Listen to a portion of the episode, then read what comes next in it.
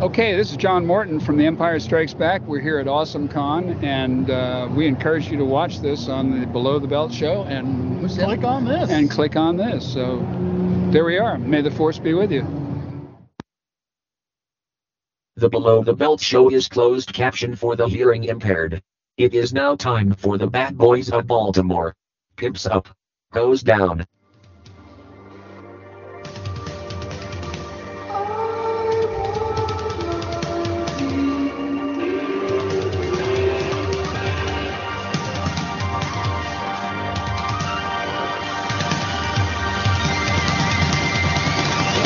I got a live one here.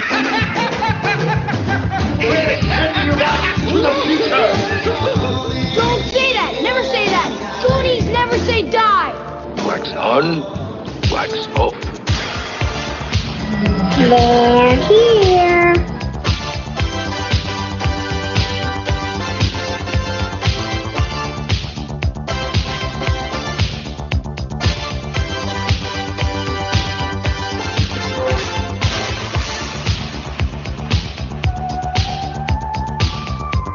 Yeah, that's right. It's time once again for another episode of BTB.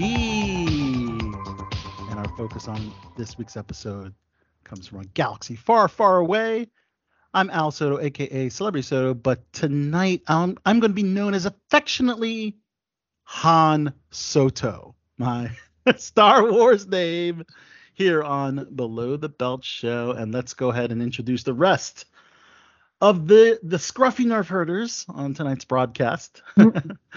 Starting with uh, she's also known as Morgan Fabulous, but tonight she's taking on the persona of Darth Morgan. That's Da, right. Da, da, da, da, da. yes. Cue the Empire music. Yes. Morgan Fab, thanks for joining us here on BTB. Good to be here. Yeah, it's been a minute. You know, life is just Life- never never stops. All right, joining us uh, to B2B's another favorite uh, from our friends over at the That Was Disappointing podcast. He is the one and only Kenny Hopkins, but tonight he'll be known as Captain Kendo Sett. Yes, sir. Yes, sir. Uh, captain of the the cool guy cruiser. the cool guy cruiser. Yes, that's right. We Great uh, to have be a here. Thanks for inviting me back. Absolutely, absolutely. Uh, kind of handpicked uh, tonight's panel because I wanted to talk everything in the Star Wars universe because they had Star Wars Celebration this past weekend in London, England, mate. And uh, I would love to attend. Two years from now, they're having the next Star Wars Celebration in Japan because I've never been to Japan, but I have been to London, either. England. Let's but uh, this past Dude, you just Star Wars you- Celebration. that might be my destiny. Th- that might be your destiny. it might be your destiny. Um, so again, wanted to assemble a uh, a group of Star Wars aficionados for tonight's broadcast, and let's go ahead and also introduce. That's right, he is the Persian Prince of pop culture.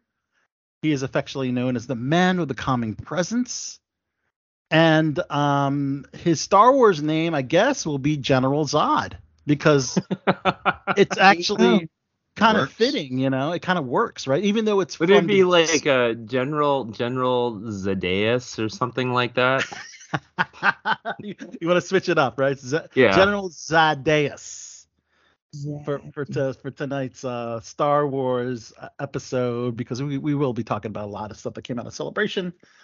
Um, yeah, and I, I'll tell you, man, Star Wars Celebration is probably one of the funnest times you can have uh, as a Star Wars fan. Of course, Kenny, you've experienced the Galactic Star Cruiser, which I'm sure ranks up there uh, for the ultimate Oh, destination of a Star Wars Dude, fan. still but- celebration, still like for me. Oh man, that's that's my mecca. I would love to go to celebration. That's right. Celebration for me Well, was you twen- went to Al. You went to the Star Wars celebration when it was in Florida, didn't you? That's right, Orlando, Florida in 2017. When I heard John Williams perform that orchestra set live and in person, dude, I had tears in my eyes. It was such a beautiful thing to see and hear I mean, he Absolutely. is um, a legend. He's a comp- he's still composing in his 90s. You know, he's he's, he's scoring like Indiana Jones, and he's scoring uh, you know the the most recent Star Wars films as well. And uh, to see that was definitely my highlight of Star Wars Celebration. Um, but um, you know, it overall was a great time. I talked to um, the legendary actor uh, Warwick Davis, who played uh, uh, many roles, uh, including uh, Wicket the Ewok, but also played many roles in the newer uh, Star Wars films and, and TV shows. And uh, man, it it was an incredible celebration. So um, I figured, yeah, you know what? Let's start. Um, we usually uh, go a little out of order. Oh, I guess because we are talking Star Wars, we'll go a little bit out of order tonight and talk everything in the world of Star Wars because, uh, again, a very, very epic, epic uh, Star Wars celebration, from what I heard at least. Lots of stuff dropped. Um, but yeah, let's talk about it. Let's talk about stuff going on in the Star Wars universe.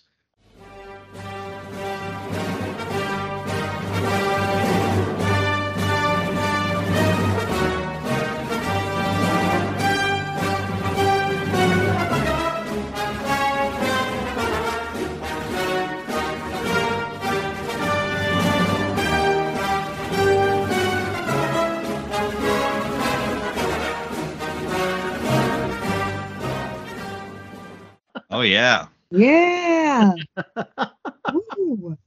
All right, let's talk about everything going on in a galaxy far, far away. One of the biggest uh, takeaways from Star Wars Celebration is that Lucasfilm announced three new Star Wars movies in the works.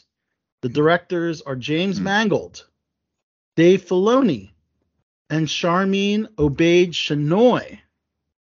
So let's talk about each of the films. Um, so the first the- one that's going to be Everything you're saying right now is all brand new news to me. So uh, okay, cool. You're coming I in look blind. nothing. Yeah, I'm totally fresh. This is coming interesting. in, coming in blind. All right. If you haven't heard of Charmin Obaid Chinoy, she directed several episodes of Miss Marvel on Disney Plus, and she will uh, be directing a movie in the timeline of the sequel trilogy.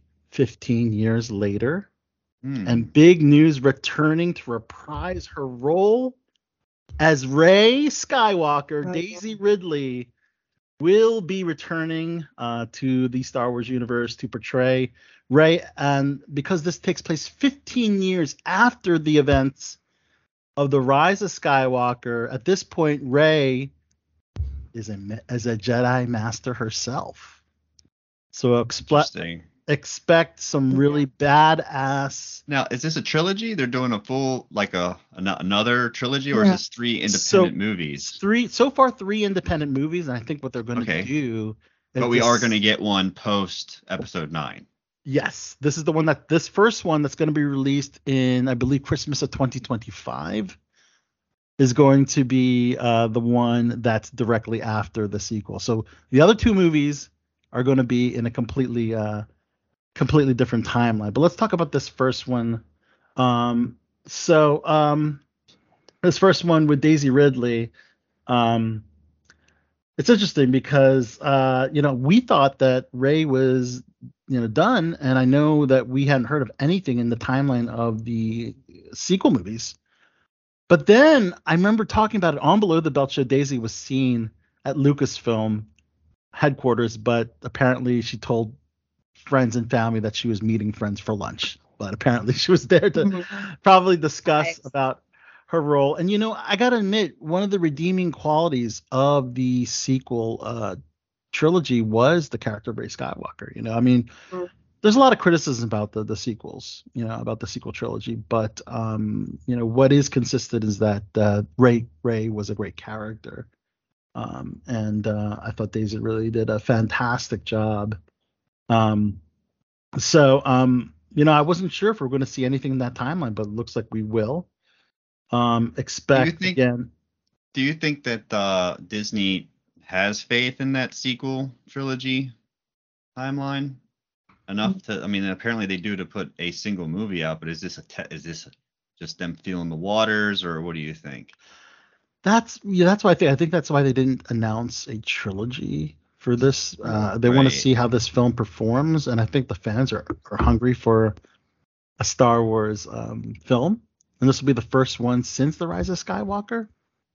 And you know, it still still did amazing at the box office. So you're still gonna Yeah, it's it, it would be difficult to imagine a Star Wars movie. Well, I guess that's what happened with Solo, and um, But I Where- like Solo. Everybody hated Solo, and I, I, I don't know. I'm a fanboy, but I liked Solo too. I did. It didn't like. I always love. I love the. I love the Star Wars stories that aren't as, um, I guess, like mystical and spiritual. I like the more street Right.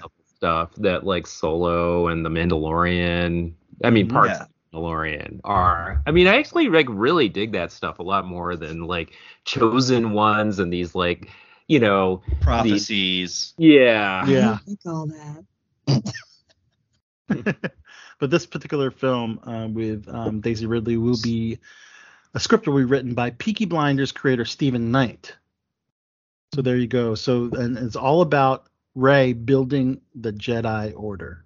So um, the second film, yes, the second film will be um, the one and only James Mangold, who's actually directing Indiana Jones: Dial of Destiny. Yeah, he directed he directed um Logan, which is Directed like, Logan, which probably one of the best uh, superhero movies ever. Yeah, I love Absolutely. Logan. That was great. Absolutely, I agree. This one is called, well, he, it's untitled, but it's basically Star Wars Zero because it tells the origin story of the Force and will feature all new characters in an all new era. So he's been working on this for a, a couple of months. and apparently, Mangold said the film will not be pre tech. So don't expect like a Stone Age version. Oh, actually, I was I was I was just about to say. I was like, I wonder if they're gonna make like a uh, Star Wars like fantasy style or uh, like. well, they they'd have to. They still need spaceships, and it's just they're gonna tech it down, I guess. They're- a bunch. they're gonna well, break it well, down, you gotta yeah. you gotta think of it this way: if they have spaceships, because like if it's the origin of the Force, that's presumably because the Force. What did they say? The Force has been around for like thousands of years. Exactly. talk about it, the Jedi Order has been around for. Exactly. So- yep. I mean, if you think they about already have Coruscant, space- Coruscant's been like they're they don't even know how old Coruscant is. Like according to like books that I've read, you know, it's Mhm. not none of that's canon, but you know, Well, then, I mean, that shows that, like, you know, at some point technology just stopped. Like, they stopped, um, you know, you know, innovation just stopped. Like, technological innovation just stopped. you know, because if it's the same same It's level true. of technology for like thousands of years, that doesn't make any sense. Well, so uh, yeah, this is going to be deep in the past. Um, they didn't ex- uh, express exactly when, but it will be before the High Republic. So if we're dealing with the origins of Force, um, they didn't give. I mean, obviously, I, we don't know how long years run in the Star Wars universe, but um, but uh, yeah, if it is the origins of the Force, we're we're talking, yeah, very ancient and ancient Jedi. I'm here for it. I'm here yeah, for it. it sounds like a cool. You know, people want to Yeah. know the origins of the Force. They want they want to know about it. So, I think that's a very very cool concept. Again, these are two uh, extreme um, timeline movies. One's in the very very early future, and then the uh, the Rey Skywalker film will be 15 years into the future, past the rise of Skywalker. All right, the third film. This is what I'm. This is what I'm actually really excited about. This is going to be directed by Dave Filoni, who, as you know, is showrunner, um, one of the creators of The Mandalorian, which is one of the the better Star Wars series on Disney Plus. And he Um, did Rebels, And he did Rebels as well. Very good. Very good. which I'm currently working my way through. You're working your three. Very cool. Yeah, we're, we're, we're that's where we are in the timeline. We've That's where you are in the watching timeline. Yeah, current current on Bad Batch, not Bad Batch. Yes, I got a little bit of bad batch news, but um, this particular film will be um, set in the New Republic era, and it will be a spin-off film in the same timeline as Mandalorian, Book of Boba Fett, and Ahsoka. So you're gonna Okay. probably see a lot of your favorite characters from those shows. Yeah, I was gonna say this is gonna be the big congeal movie. They call it also kind of like the Avengers Endgame. Uh, Yeah. to to that uh, Mandalorian verse, uh, Mandoverse, I, I guess if you want to call it. Um, and um, apparently Jon Favreau said that the the shows are interconnected, and um, and they've been working and hinting at a culminating story.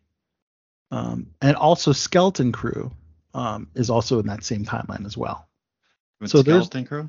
Skeleton Crew, are you familiar with Skeleton Crew? This is I'm a not. this is a new um new Disney Plus series. Uh, Star Wars Skeleton Crew um apparently got its first look at London's uh, Star Wars Celebration convention. And this is going to be even though it is in the time of the Mandalor- Mandalorian um timeline, it's going to feature Jude Law in the lead role. And um, he's going to have a bunch of child actors that are going to be working with him. So this is going to be more I'm guessing more catered towards uh, younger audiences. Um, maybe these are the younglings that uh, sadly may that that I guess had uh, escaped the Order 66. You know, um, but um, they actually showed some footage only for the audiences of celebration, so the public hasn't seen it yet. But the first footage um, uh, shows uh, children on speeders. Um, and uh, yeah, I think it's uh, you know it's gonna be, it has a lot of promise. Again, um, it's in also in good hands because Jon Watts um, create uh, created this, and um, screenwriter Chris Ford actually worked on Spider-Man: Homecoming. So they got a good team. Um, again, you know, gearing you know shows geared towards children. You know, could then again, you know, I love Stranger Things, so you know, I don't know. It, it could it could be one of those uh, kind of shows that kind of just surprise us. You know what I mean? Um, so that's gonna be really exciting. Um, all right. Um, also, um, one of the big big exciting news uh, coming from uh, Star Wars Celebration is the um, actually before we get into um, some movie tidbits, they just confirmed that um, Rian Johnson, um, his project with the Star Wars movies, um, are on hold right now. And uh, Kathleen Kennedy said that he's very busy and they're not actively involved in anything at the moment because he's doing another Glass Onion movie and probably something else. So, again, The Last Jedi, probably one of the worst received of the, the sequel trilogy. Um, even though some people did like it, you know. Um, Well, it's it's just very different than a lot of the other Star Wars movies. That's I, the I- I dug it. I mean, I was I was Yeah. there for it again. I I, I kind of wish that uh, Leia had just gone in the beginning where where she should have, but oh, okay. just the whole force back into the thing was, was a little little much for me. Yeah.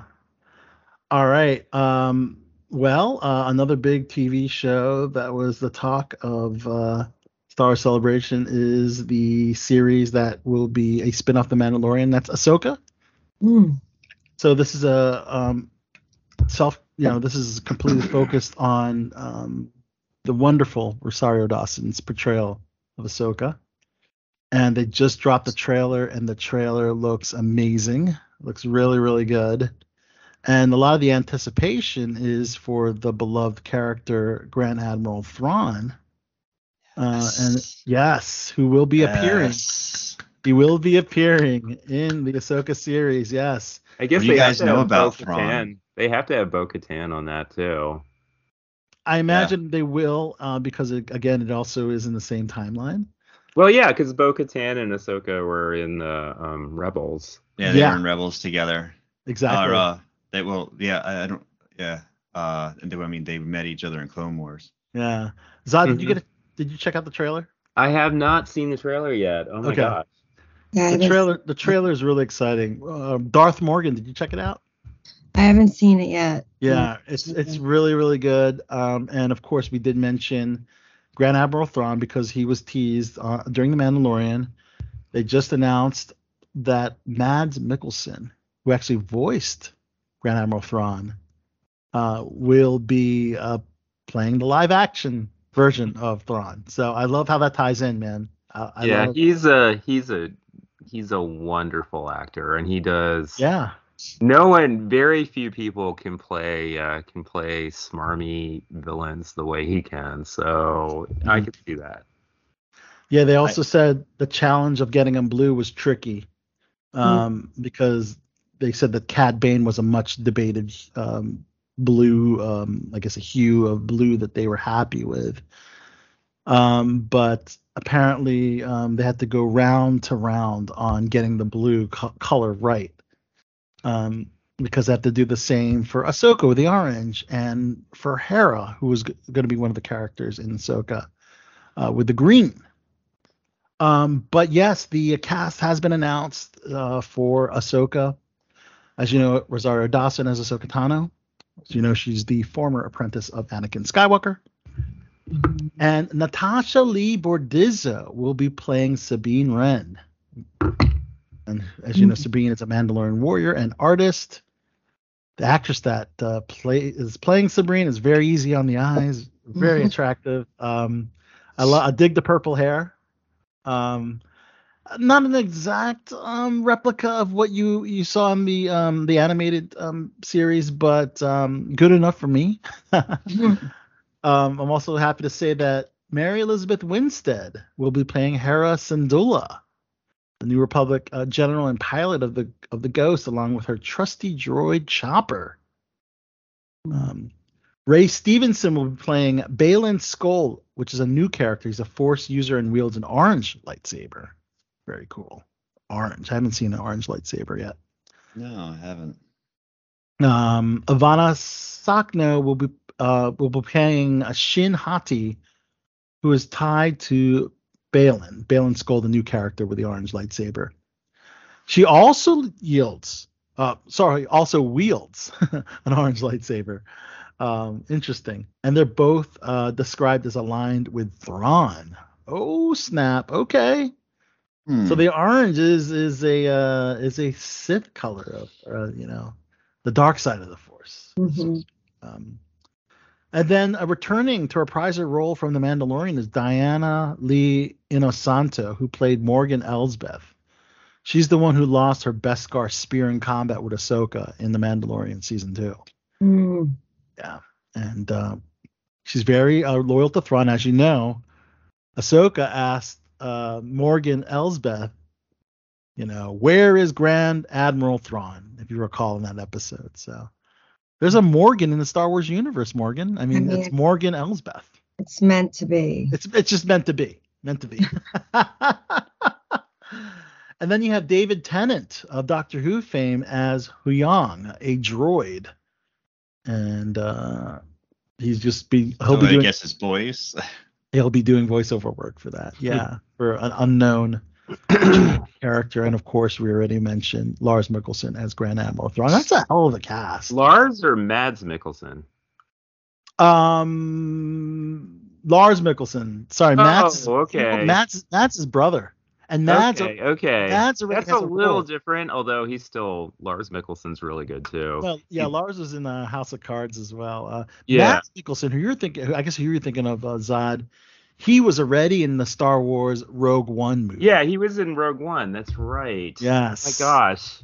Yep. So what happened to the Rogue Squadron movie? They just canned that. Rogue Mo- uh, Squadron. Um, yes, that sadly had been canned along with um the um, Rian Johnson trilogy. The Taika Waititi movie, however, is still in development. They haven't axed that one just yet, but the Patty Jenkins Rogue Squadron, for now, is is on the back burner. Yeah, So you wanted to to see- you- series. You wanted to see that one, huh? Oh, dude, that's that. Uh, I, the Rebellion era is my favorite, and dude, Rogue Squadron, they're my boys. That's where I would be, and if I were fighting in the in that universe. Do you think that will make a better series over a uh, over a film? Well, I like the whole. I mean, uh, I, just because it's very, it's military, you know, and Right. it's like it's very. You're, you're kind of getting into a Battlestar Galactica feel with stuff more than a like Zod said, like fantasy and prophecies and stuff like that. you know? Right. And I love that part of that. You know, I love the war part of Star Wars. Like it's, it's so fun. And uh yeah, because they they in the books they do some crazy stuff, and I would love to see somebody's interpretation of that. Very cool. Yeah, I, I I would I would still love to see it. Hopefully they'll revisit it after these three films, but I know the priority are, are these three movies. Um, another series that an animated series that uh, just dropped the trailer, Star Wars Visions. Zod, I know you, you told me you watched the the first uh, season of Visions, didn't you? Or was it somebody else? But uh, I think that was someone else because I don't think I've seen That it. wasn't Okay. me. wasn't you? Okay, Star Wars Visions, as you know, are self-contained episodes and different animators for each episode.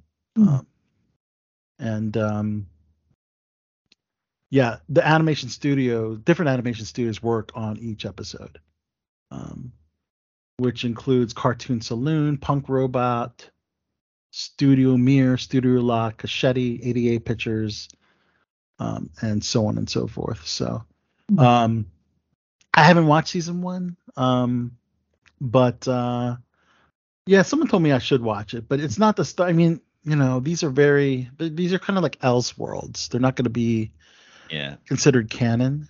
it's on the list. Yeah. So, um, and you're a fan of Bad Batch, uh, Captain Kendo. Uh, the Bad Batch will end its run after one more season, which will air in 2024.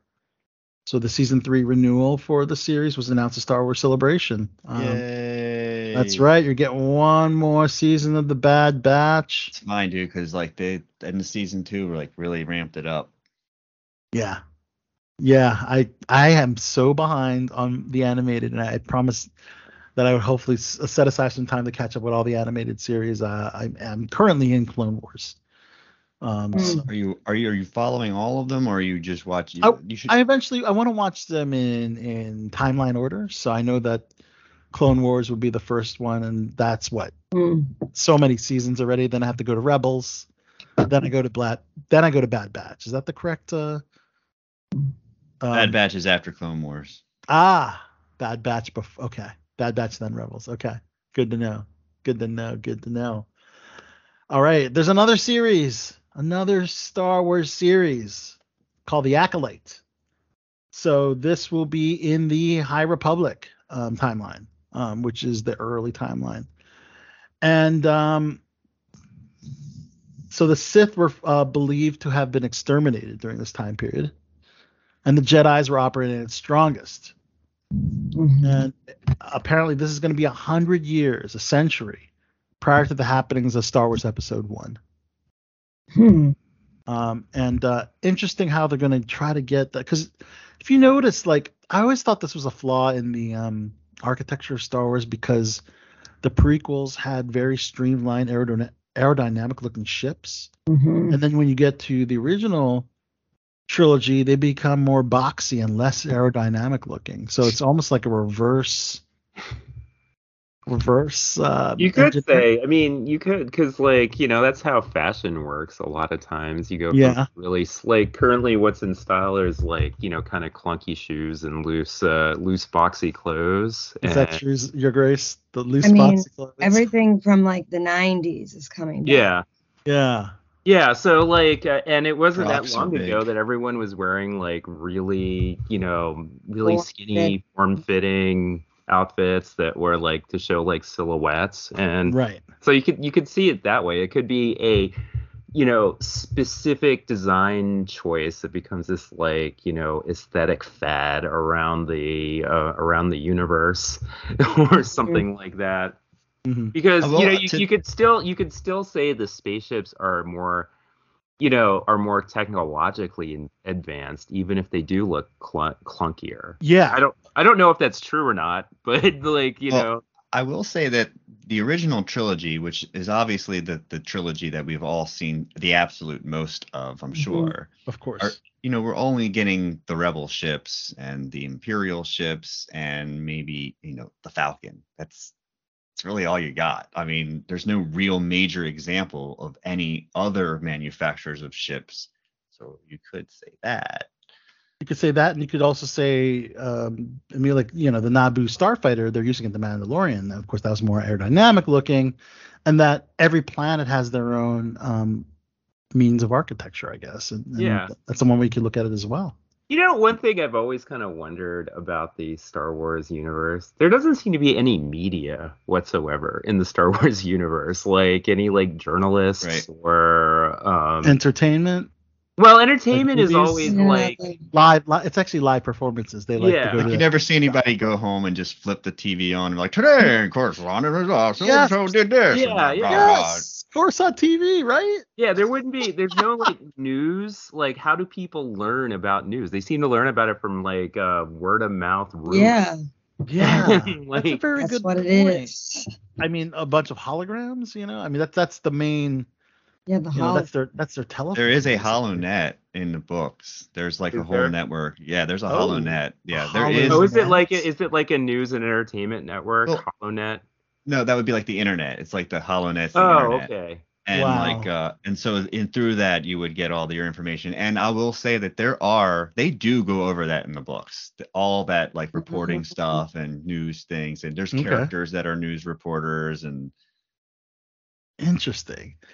So going back to this acolyte, it has a pretty interesting cast. You have Lee Jung Jae from Squid Game, the lead actor from Squid Game. He's going to be playing a role. Um, they didn't announce the character. Uh, Amandla Stenberg, she's going to be the lead uh, in this project. We also have Jodie Turner Smith, Manny Jacinto, Dafne Keen. You might remember her from Logan. Mhm. X23, right Yeah. side.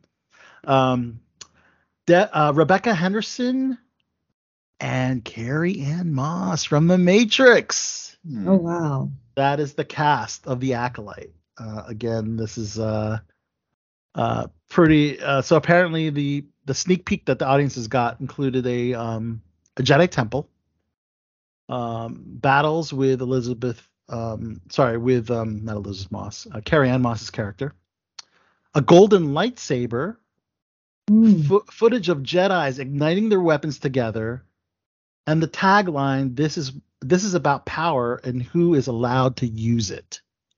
hmm. So Mm. those are the notes from the sneak peek, I guess, trailer or whatever footage that they that only the audiences of Star Wars Celebration were able to see, and hopefully we will get to see that as well. But um, the series has uh, promise. If you like Russian Doll, it's uh, it's from the uh, showrunner of Leslie Do- uh, Leslie Headland, um, who Hmm. is the um, showrunner um, of uh, Russian Doll. So, uh, and I think she did a fine job with her series, but uh, I think uh, Star Wars is a much, much more challenging show. But uh, we'll have to wait and see. Zod, you were a fan of Russian Doll, weren't you? I was. Although I never Yeah. saw the second season. I don't know if the second season was any good, but the Right. first season was fantastic. It was good. I saw the first season. I like you. I didn't go to the second season. yeah. Can you believe we still have more Star Wars? Uh, Andor season two. That's right. Um, they just unveiled a first look. Again, um, the second season will I have. haven't s- I haven't seen Andor yet. How is it? Oh my god. I, I know, dude. I'm I'm I'm I- behind on that. I love it. I, I cannot wait to see it, but you don't Okay. understand. When Andor came out, I started this trip with my wife, and we're we're we're in Rebels. We're, we're Okay. Andor's next. so you should I want you want to you want to stay remove in the timeline. Yeah, I'm, I'm, I'm, not gonna get no. I'm not gonna get really spoilery. Okay. Obviously, you know that that Andor is a prequel for Rogue One. Yeah, I do. I know who and Andor you've seen is. Rogue One, you know what ends, Yeah, but you know it's yeah, yeah, really yeah, all about Diego Luna's Cassian Andor uh, character five years before the events of Rogue One. And apparently, shooting began uh, last November and ex- expected to wrap uh, this August. And we we will be getting it in uh, August of 2024. Um, so about a year after um, wrap. And um, you'll see Mon Mothma. You know, you'll see um, Kyle Soller's character of uh, Syril Karn. We're gonna see Adria Arjona again. Oh, she was she was quite lovely, wasn't she? Yeah, she was. She was uh, Adria Arjona. Yes, uh, she'll be back.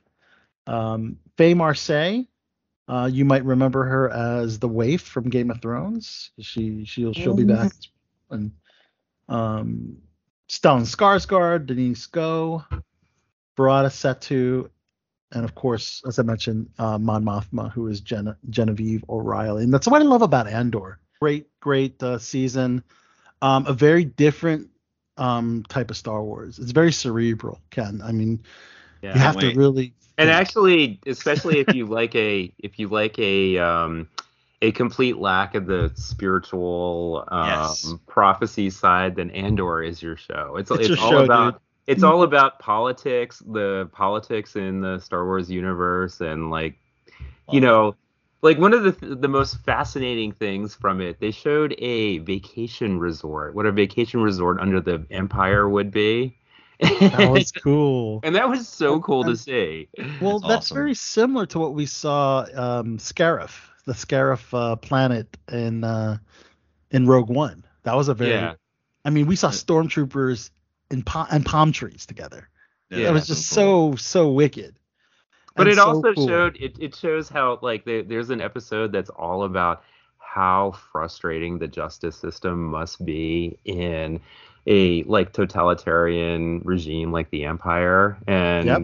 they go through that and stuff like that which some people might find boring but i found absolutely awesome to watch Oh, I love that shit, dude. I'm Yeah. watching it happen in real life right now. yeah exactly. And um, I did think that the series started off. The first episode was pretty exciting, and then episodes two through five run a little slow, and then by episode six through twelve, it's full force, pedal to the metal.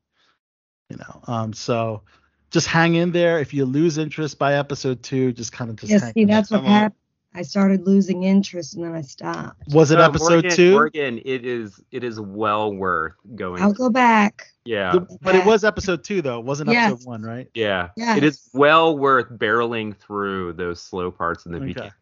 You Yeah. liked episode one, Morgan, right?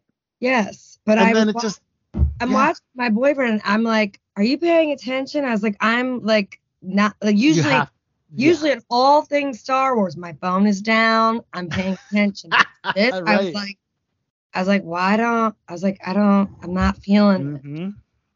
All right, I'm gonna go back. and what's great about Andor is, is you know, it, it is um, again a prequel to Rogue One, and Right. um, and of course I love how they tie in Genevieve O'Reilly's Mon Mothma character because she was both in Rogue One and she's has a very important role in Andor. And of course, she was the same actress that played Mon Mothma in the prequels in episodes one, two, and three. So, you know, I love the the little things like that matter to me. You know, using the same actors. You know, Yeah. and and it, it helps me believe that we are watching Mhm. the same universe unfold. So, and then we have a couple uh, couple series in development. So they're not in production anytime soon.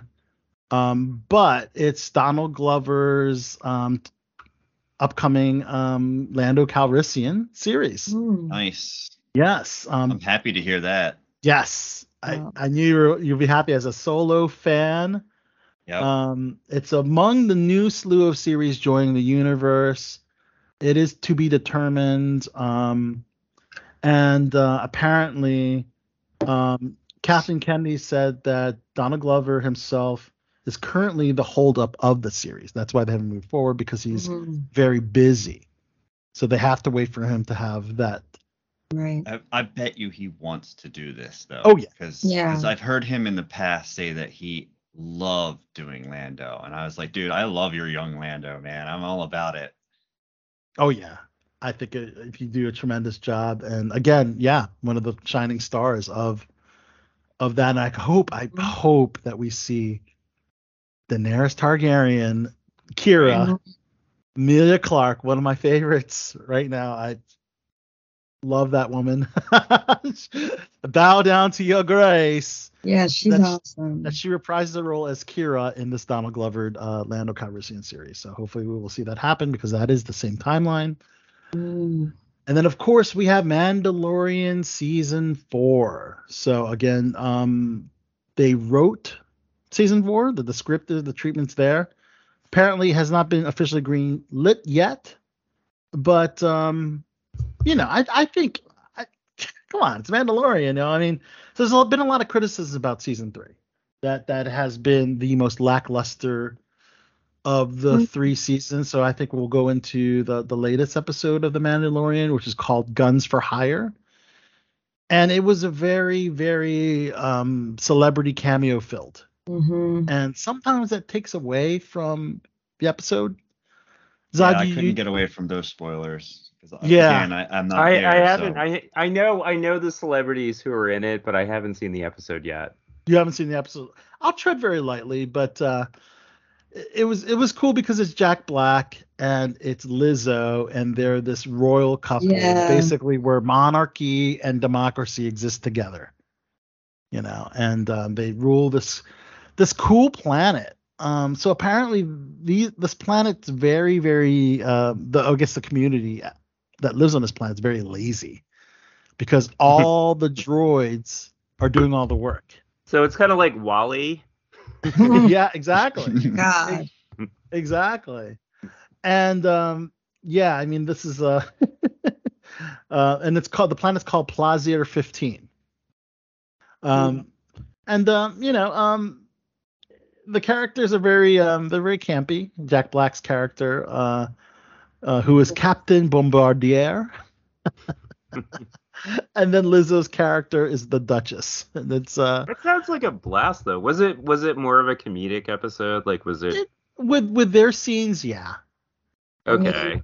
you know, because uh, the Duchess, you know, took a took a liking to to Grogu and wouldn't put Grogu down, and Grogu actually helped her in a, a game of um um what is that um the the um that game with uh The holographic chess is that what they played? yeah it was similar to that but no it's the the um oh god uh cricket like the an intergalactic cricket where they're playing with like space creatures like that form little Mhm. balls so it's like Mhm. a you know uh so that that was interesting but basically mandalore both um Katee Sackhoff's um bo-katan and din Djarin, pedro pascal din Djarin, are on a mission to help um Right. Captain bombier and the duchess's uh um you know request basically that they're rogue droids taking over the planet so um they've got to find out the reasoning, you know, as to why these droids are going rogue and causing havoc. And you know, the chef droid, for instance, started like swinging his his knives and stuff like that. Some crazy shit. Um, and it was it was it was something. It was a very different episode. We also had a cameo by Christopher Lloyd, who a who uh, has a very pivotal pivotal part in this episode, which we won't get too, too into, but. uh he uh, he's a part of that that planet, uh, Plazir-15. He's um, very interesting interesting character, um, and uh, you know it, it's interesting. And you get you, you get the the droids actually um, they kind of live like humans in this in this planet Mhm. because they have they have their own bar called the Resistor, which is pretty.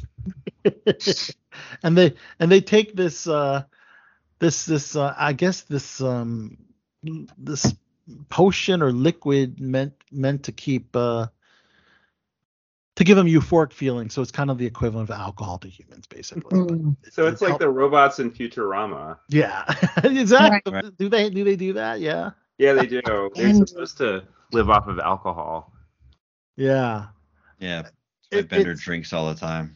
Yeah, it's super duper weird. Um, a lot of people didn't like, like it. That actually that that actually sounds like a blast of a, of, of an episode. It wasn't well, well regarded. It wasn't well regarded. Oh no. The- the Star worst- Wars fans hated it.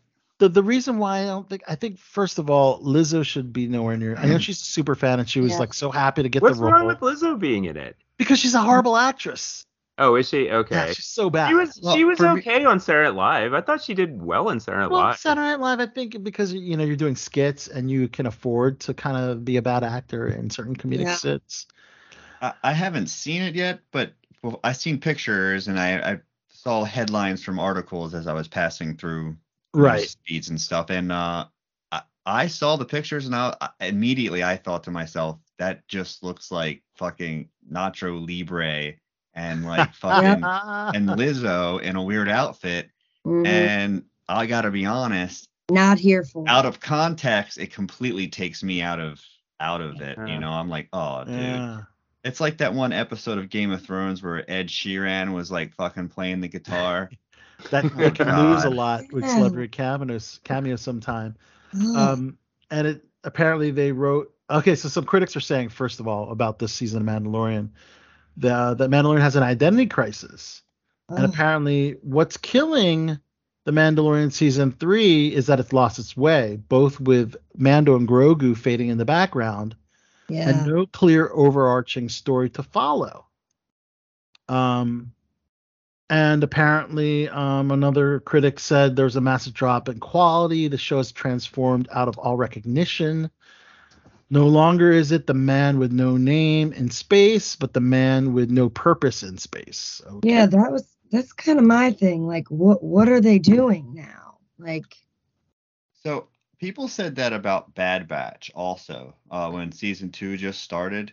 And I'll be honest, it did kind of seem like, okay, what's going on? It seems like this is all just a bunch of filler episodes where they're going through space and mhm. completing Right. missions. And then it a thread started to come undone and stuff started happening and then and then it really got going. And dude we loved i was in tears at the end of the last episode. Okay. so it was it So was good. i mean you got to get it if you like the characters if you don't like the characters Yeah. and you don't like a bunch of clones running around doing stupid shit you know but one of the characters like you, ah, she's like the best character and you just she's like a little kid and i have daughters so you know Of course. Yeah, and, and, and th- this episode, I mean, you know, well, we we learn a little bit more of the dark saber, and um and uh without spoiling anything, uh who um who should wield the dark saber is revealed. So Oh, okay. yeah, so definitely uh, definitely uh check it out. Um, oh, we saw the return of Sasha Banks, uh, as, as you know, as a WWE fan. Uh, she was in season two of The Mandalorian. She was one of the um, Mandalorian uh, i- am- among the Axe Wolves. The Axe Wolves are those Mandal- those rogue Mandalorians that uh, that are allowed to Take off. not yeah take off their helmet, right? And that's the thing. I mean, in episode five, you know, it was all about Bo- uh, Bo-Katan Bo-Katan. Kryze being able to take off the helmet because they want to unite all the Mandalorians, the Mhm. ones that are very strict with the code of wearing their helmet and follow all the the rules and say this is the way all the time, and then the the rogue Mandalorians who kind of like, you know, they they do what they want. They they don't wear the helmet and um, you know they don't adhere to all the traditional Mandalorian rules. So uh, I don't know, but I think that the the big problem was really Lizzo in this episode because um, you know she was very thankful because she said Star Wars was a dream for her. So she was very, uh, in fact, she dressed up as baby Baby Yoda, whatever, one costumes. But uh, I don't know. Uh, but yeah, I mean that that's that that's all the Star Wars. I mean, wow, can you believe all the Star Wars talk took all this time, and uh, and that was the majority of what I what I had here uh, for tonight's episode of BTB. But um, we do have other stuff, other stuff. Like I know another big fandom of Kenny's is Super Mario Brothers, mm. Oh, and yeah. uh, I haven't seen Super- it yet. haven't Can't seen it yet. it. Yes, Let's go see it in the theater. I don't I care what they see it. say. I cannot wait to see that movie. I'm a Hey. big Super Mario Brothers fan. yes, likewise, likewise. Of course, your name is Nintendo, right? or Nintendad, so it makes sense, Nintendo, Nintendad. right? so Have the yes, Critics Two- been liking it, or how? Well, yeah, I mean it's 204.6 million. So the Mhm. audiences are liking it because they're they're going to the theaters yeah. And it's a Well, it has that star power though. You know, I mean, it also is Super Mario Brothers. Everybody's going to see Yeah, Super Mario I'm Brothers. see it in the theater. Yeah. yeah, and you have Chris Pratt, you have Anya Taylor Joy, you have Charlie Day, um, you know, all those characters. Um, but yeah, let's see what it is on Rotten Tomatoes. That's actually a very good question. Mhm. On, on Rotten Tomatoes, Super Mario Brothers. Um, ooh, Oh, okay, so critics. Don't like it. Critics are 57%. trying to bring I up think the, it looks good. I hear it's fan service uh, without no real drive or direction. Yeah. But I'm um, I didn't expect it's a freaking video game movie. Yeah. yeah. Come on, I mean, you know, I I just think watched the movie. Yeah. Yeah. I like Um, the Sonic movies. I mean, people don't like the Sonic movies, and I Oh yeah. I like the Sonic movies. What can I say? But I Mhm. do. I'm the ultimate fanboy. I know, I'm just optimistic and positive about everything. Yeah, I mean, uh, let's see. Some some reviews include um, the Super Mario Brothers strong performance is with the family audience. Mhm. So um, moviegoers have demonstrated time and time again that they cr- crave the immersive cinematic experience only theaters can provide. Yeah.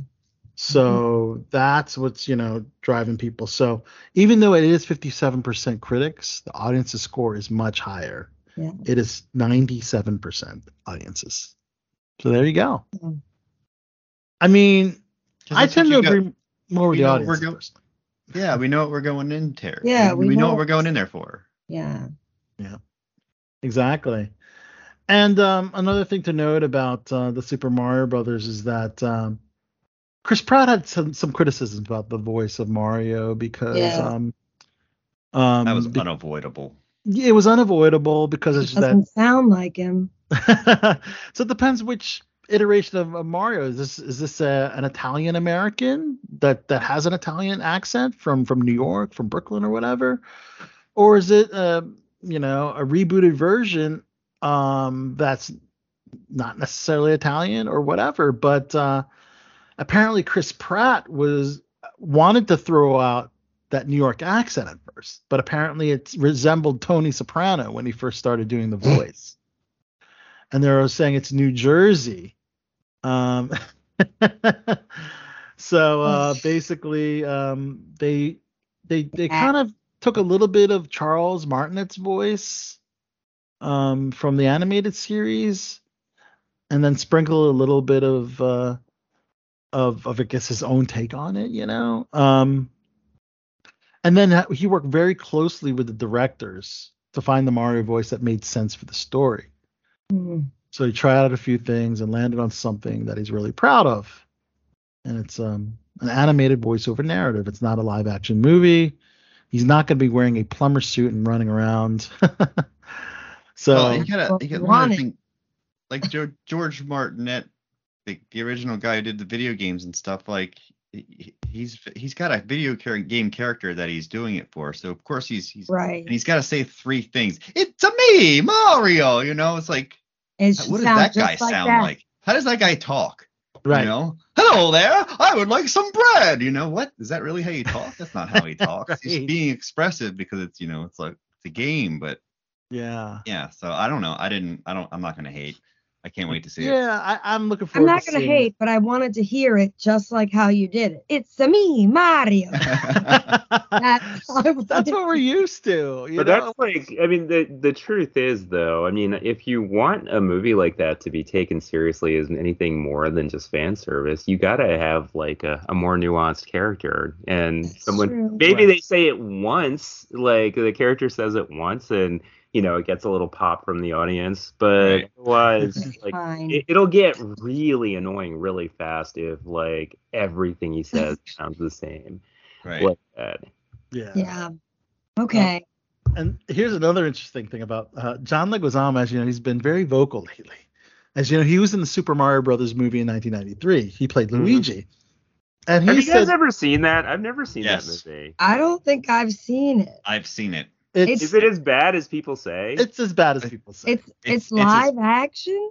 It's, It's as bad action. as people say, and every bit of what you want from a movie that's a s like a video game movie, i.e., fan service, you get none. There Really? is Oh. you the, the names of the characters, and that is it. Well, is it like you know? Because everything I've read about it, I was like, okay, it sounds weird. they go through a Oh. pipe. yeah. I mean, it's dude. It is. It. It is. There's nothing. this.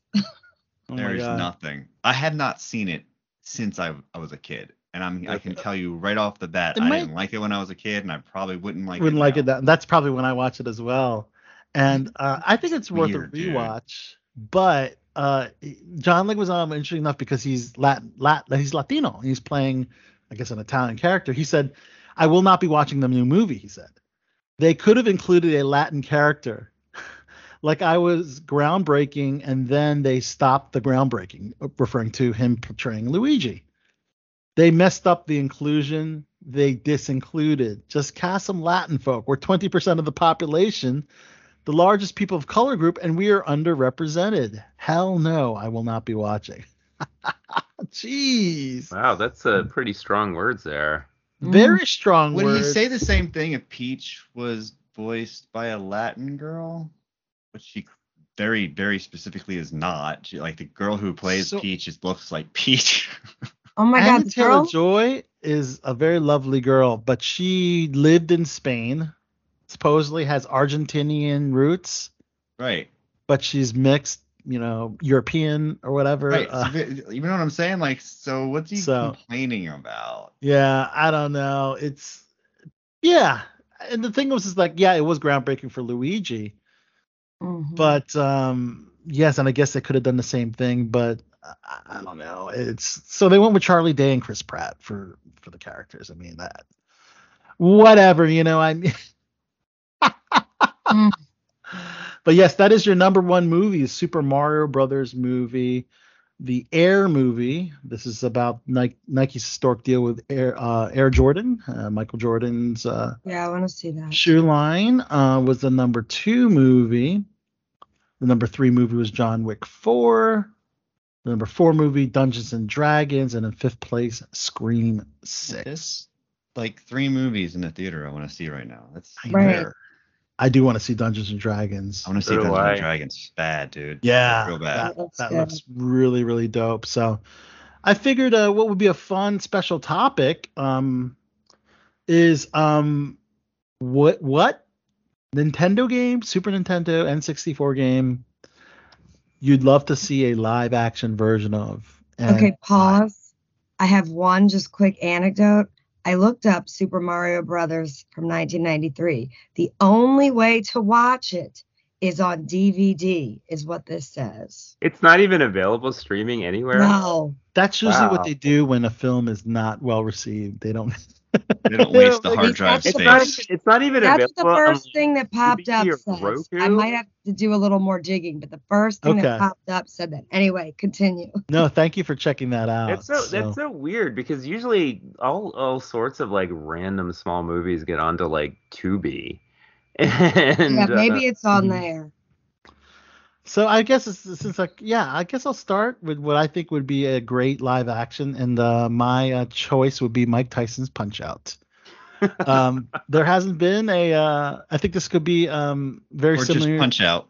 Yeah, it's very similar in the Rocky vein. It could be Punch Out, but I think let's bring in the Mike Tyson um, uh, Yeah, phenomena. He's you know? want probably it to off be, of you him want it now. to be a Mike Tyson that's what like four times the size of whoever the hero. Uh, the hero Little. Mac, Little Mac, Little Little Mac. uh, I forgot the name of him. Little Mac.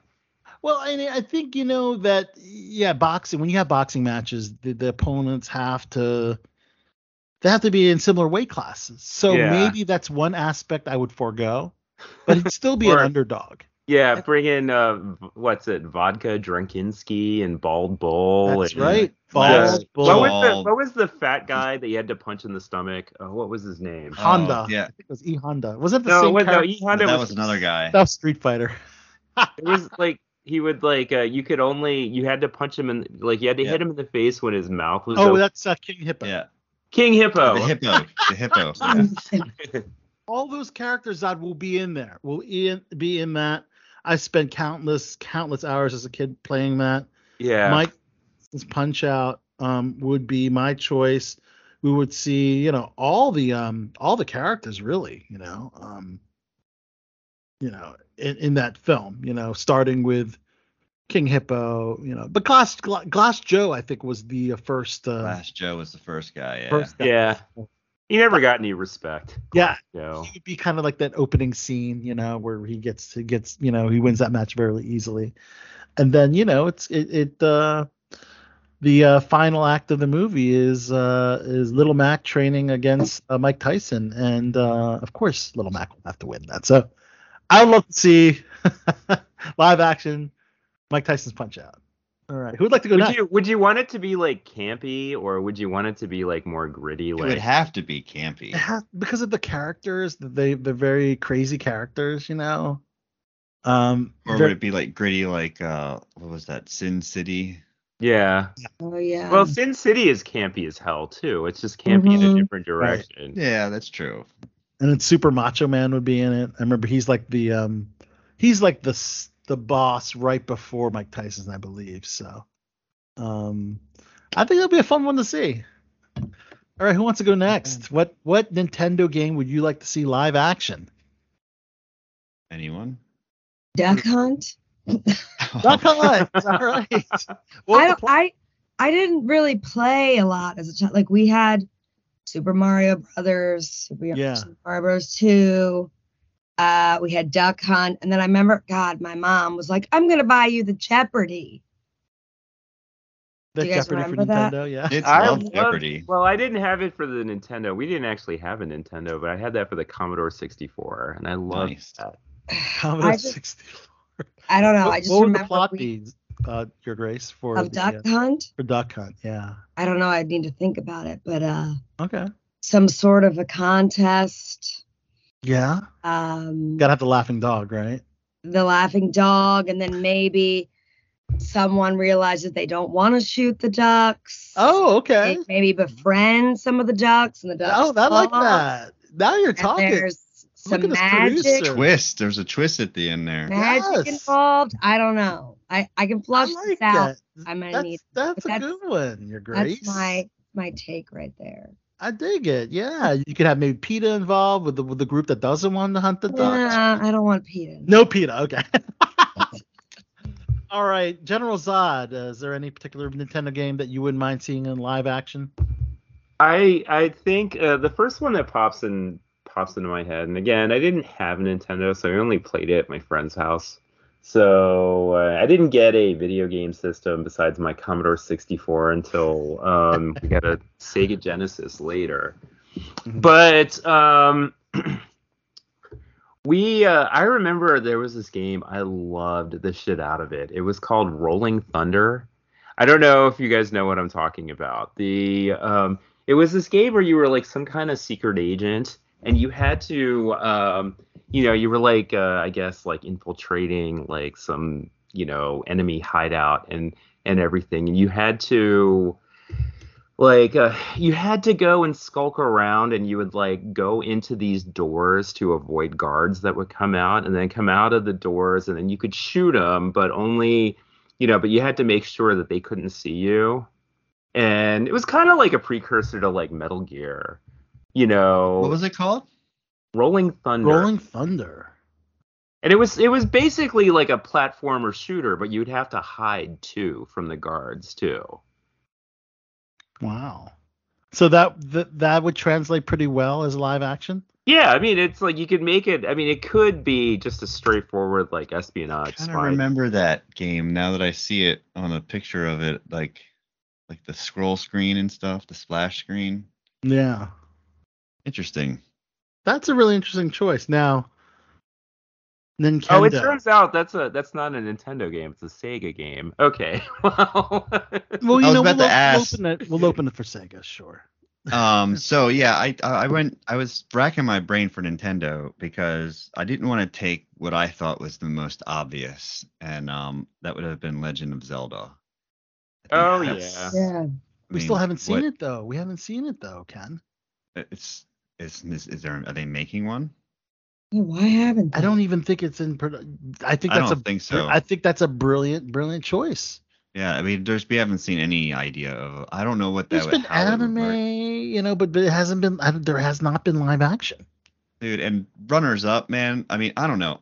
I I I didn't say Legend of Zelda because I was gonna pick this one.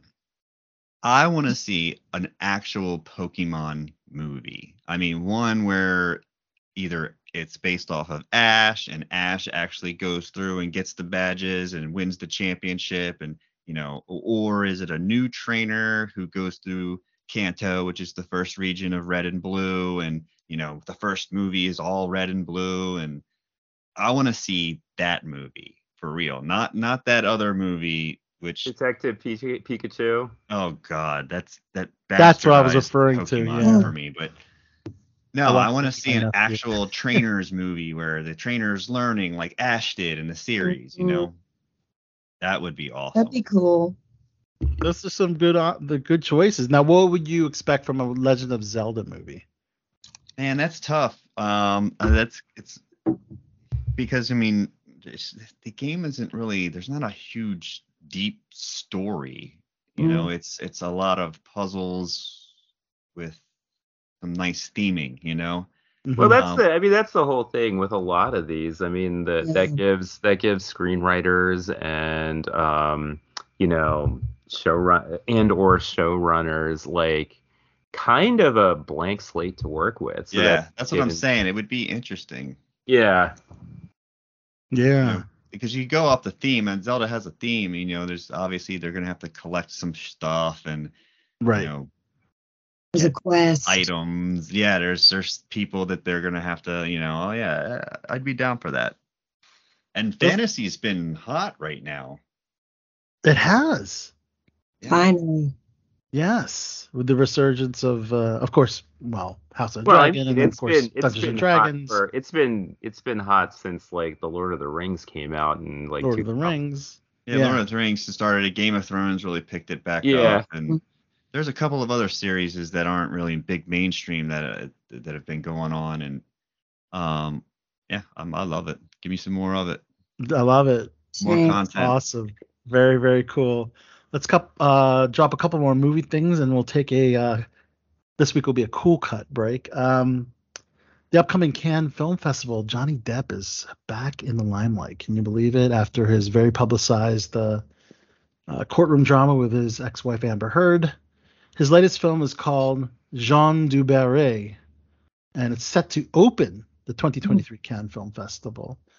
And um, yeah, um, so in this particular um, film, it's directed by Maïwenn, um, who plays herself as the title character alongside Johnny Depp. Um, and uh, apparently, Johnny Depp is playing King Louis the Fifteenth. XV is 15, right, Zod? Yeah. Okay, thank you. Apparently, um, Depp's character is unaware of her status as a courtesan and regains um, through her his appetite for life, and they madly fall in love. Blah blah blah. So, uh, you know, you know, if Johnny Depp was, you know, pretty much found not guilty of of you know what Amber Heard was was alleging he did, and he he, he deserves to have his his career back, and that's what happened. And uh, not only will that film be a part of Cannes Film Festival, also Pedro Almodovar's Strange Way of Life. This is a western starring Ethan Hawke and Pedro Pascal. Hmm. Interesting. So this is going to be an LGBTQ themed western. One of my favorite classes in college, I took this class. I mean, since I was mostly taking engineering classes, it was a welcome, welcome um, break from that. Was one about the films of Pedro Almodovar, Yes. and that was such a fun class to take. He had some wow. An really- entire class devoted Yeah. to Pedro Almodovar. Wow, that's crazy. Yeah, we watched uh, the Matador and the the women and uh, women on the verge of a nervous breakdown and like all of these things in the original Spanish. Yeah, it was such a great class. This brings That's back cool. some great memories. Very cool. Also, some really cool trailers dropped. Charlie Day's movie called Fool's Paradise. Pretty funny trailer. He plays a man who's held in a mental health facility and he's unable to speak. And then apparently they just let him go from the facility. And they said that the state will not pay for his career. Or sorry, the state will not pay for his mental health care. So basically, they're going to put his ass on the first bus downtown. so it's a comedy. Um, Sounds great. pre- pretty funny premise. I'm sure the mental health advocates might have a, an issue about, about it, but it's got a great cast with Kate Beckinsale and Adrien Brody, Jason Sudeikis, Edie Falco, John Malkovich, Common, Jillian Bell, and the late great Ray Liotta, and I believe Wow. one one of his last projects. Yeah, But he died in like 17. No, he died last year. Instantly, Last Oh, was year. it last year? Oh, Mhm. shit. Yeah, Yeah. last year, one of his last films. This is going to hit theaters on May 12th. There's also a horror film from A24 called Talk to Me, which follows a young girl, Sophie Wilde, who recently, played by Sophie Wilde, who recently lost her mother and is coaxed into playing a game with an embalmed hand that supposedly opens up a door to the other side, and things go out of control. A demonic force is unleashed, and a lot of craziness ensues. Uh, A24 movies are so much fun to watch. The- yeah, they are. Yeah, the um, I finally, I mean, it's like five years too late, but I finally saw Midsommar like a couple weeks ago. That's a big eight. Yeah, that's a big. yeah, eight- that was movie. that was a freaky fucking movie. Yeah, they usually have some really great hits, and and wasn't everything everywhere all at once part of A24? Yeah, Yes. it. So there you go. See, Mm-hmm. It's in great company. They they really do the quirky, the weird, and the Yeah. wonderful. You know, they good. They got some good stuff. All right, Zod, what is your opinion on the Marvels trailer? I liked it. I enjoyed it a lot. It was um I think I know where they were. I mean, it's it depends. I know that there's a lot of um there's a lot of there's some fatigue around how like Marvel movies tend to be kind of like kind of breezy and irreverent sometimes and like have these like tonal shifts where they'll um you know, they'll be you know, like I know uh, that's one of the reasons why Thor: Love and Thunder wasn't as well received is because people might be getting sick of like all the jokiness Right. in it. But I love that. I love that about the Marvel movies, and um, so the Marvels continues that. And you know, uh, what's the actress's name who plays Ms. Marvel? Yes, that is um, Iman Vellani. Iman Vellani, yeah, she's a you know, she's as you know, she was like delightfully charming in the uh in in the trailer, and oh, in the trailer as well. Yeah. yeah, and same with you know, and I don't even hate like I know some people dislike Brie Larson. A lot of people do. A lot of guys. Yeah, I don't know why. I, I I love her. She And- always. but like I think I think one of the reasons is because sometimes she, at least in the first movie, I thought she was a little wooden in the first movie, and I that's know what they were she's a saying better about her performance. Yeah, being yeah a better. yeah. I know she's a better actress than that. Yeah. was Yeah. nominated for an Oscar for The Room. I don't know if she won. right. Did she win? Uh, that's another A24 Right, movie, by the way, The Room. yeah. But she got criticism for that, and because you know she talks about toxic masculinity and uh, and brings up a lot of uh, social social warrior justice issues, um, and very vocal about it. So those on the right leaning side might, Yeah. Well, some- fuck them. And uh, you know, it does happen. Um, but um, yeah, I mean, uh, the, the the trailer was cool because, it, it, of course, first of all, it's Beastie Boys Intergalactic, yeah, which is pretty dope. Um, and then um, and then you have Nick Fury in the opening of it, who tends to lead the trio of all the Marvels: Miss Marvel, Captain Marvel, and Teyonah Parris, who is the Monica Rambeau. Um, yeah. She's either Spectrum or Photon, or for a while she was called Captain Marvel in the comics too, for a little while. And uh, Yeah. Um. So uh, that's gonna be um. You know, we'll see. We'll see. I mean, you know, uh, ah, Marvel. I mean, you know, I did enjoy Ant Man and the Wasp. Um. Uh. So let's let's keep that momentum going, and let's hope that this Marvels is a better movie than Captain Marvel because I thought it was just mm, very okay. yeah, I mean Captain, Captain Marvel. Marvel movie. Yeah, the first Captain Marvel movie. Yeah. I, I mean, it was 90s fan service for sure. Yeah. It had a little Like, bit of that. I grew up in the 90s, so I mean, that's I was digging that. I was digging the whole movie. But Yeah. again, fanboy. Yeah. So curious to see how that one will fare. Um, and then, uh, as you know, Joker has wrapped filming. Todd Phillips uh, shared with some fans um, on Instagram images of Lady Gaga and Joaquin Phoenix in character. And as you know, this movie is going to drop in October of 2024. Um, will it be another Oscar darling like the first Joker movie was? We'll just have to wait and see. Um, Joaquin actually uh, has his um, a film that he's doing uh, with Ari Aster. It's a third feature Uh, he's playing Beau Wassermann. And basically, uh, Beau lives next door to a peep show emporium called Ejectus Erectus. And at one point, one point is informed by a medic that his abnormally descended testicles are a cause of concern, which is just one of the many indications that this guy needs to uh, shoot his load. So that is the Interesting. That's of that. Joaquin Phoenix's next project. That's his next project. Yes.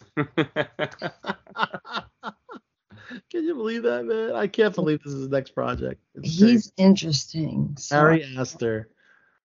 I'm and not then- surprised. Yeah, yeah. And then um, we mentioned James um, Mangold earlier, didn't we? yes, we As did. Loger. He he's actually going to be directing a, a, a Bob Dylan biopic. And Wow. Another one. Oh wow. Yeah, and Timothée Chalamet will be portraying young Bob Dylan. So Oh, so it's gonna be a more straight like biopic. It's not gonna be like I'm Not There, which was the very interesting Mhm. movie, but weird as hell. Even though it was supposed to be yeah, had like twelve different actors and actresses playing Bob Dylan. yeah.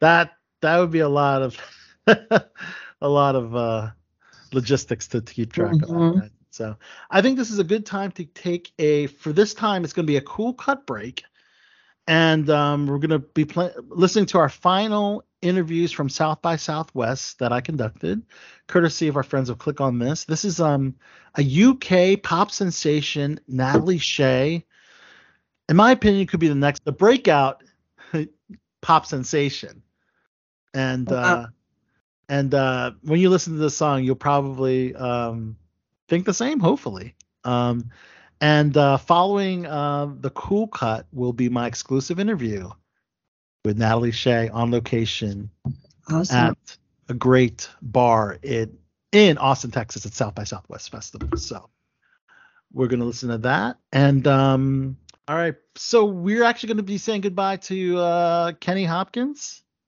Thanks Cap- for having me, guys. As always, a lot of set. fun. Love talking Mhm. Star Wars with you. Can't wait to catch up. We're we're, we're in Rebels, man. We're getting there. all right you'll be getting there Watch of course. Andor. You'll like it. You'll like it a Can't wait. It's next. It's next. Yeah. You have to let me know what, what you think of Andor after you watch it. I will. I will let you know. All right. So myself, Morgan Fab, and General Zod will be back. So guys, this is the cool cut. This is uh, Natalie Shay. Um, her hit, one of her hit songs, which was probably one of my favorites in her her catalog. It's called Two Sparks. It's got a great, great sound, and uh, directly that her, uh, my exclusive interview with Natalie Shay, and then we'll be right back here on BTB.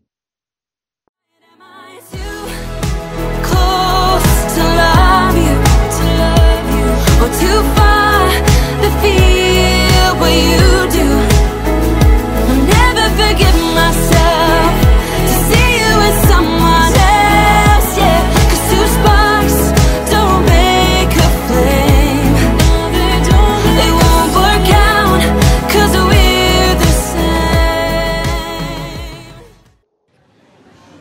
We're here, South by Southwest at Las Perlas, with this amazing, amazing artist, singer, songwriter, Natalie Shay, all the way from London, England, across the pond, if you will. across the pond. Natalie, how does it feel to be at South by Southwest, one of the premier music festivals here in the United States? oh, it's the it's a dream. I'm having the best week of my life, probably. yes, probably. And, and you and you told me this is your first American show. Yeah, probably. I did. I've done like a few things this week for South by, but this is my first like this is the event that I came for. This show tonight. So yeah, first show. Yeah. Wow. And what would you say is the main difference between American audiences versus the Brits? I feel like it's going to sound really silly, but certain songs I think resonated more with people here than they do in the UK. Because I, I, I, like, I grew up on Taylor Swift country era, and like that doesn't resonate too well in the UK anymore. But I feel like that the stuff that I wrote that's more like that, I think people really liked here, which obviously makes sense. But like, I'm, I'm happy because like I like that stuff the most. Now, would you consider Taylor Swift one of your biggest influences with your music? Probably the biggest, yeah. probably. really? Yeah. How about of all, of all the British artists? Do you have any particular in, uh, influences on, Yeah. among the Brits? So I kind of I first found sort of Taylor and Miley Cyrus, and that was like when I was a kid. That was my first influence, and then I got into my indie band period. So I was into loads of British indie bands like the Vaccines and like Two Door Cinema Club and all that. I had a whole indie period. So they were my main British influences. Although I do like Kate Nash because she like her storytelling was always the thing that I really wanted to do, like write songs that tell stories. But yeah, now I kind of just like a bit of everything. I think my, my taste has broadened as I've got older. But yeah. I, I see that uh, when viewing a lot of your music videos and, and listening to a lot of your music, there's a lot of variety. You do have the singer-songwriter style.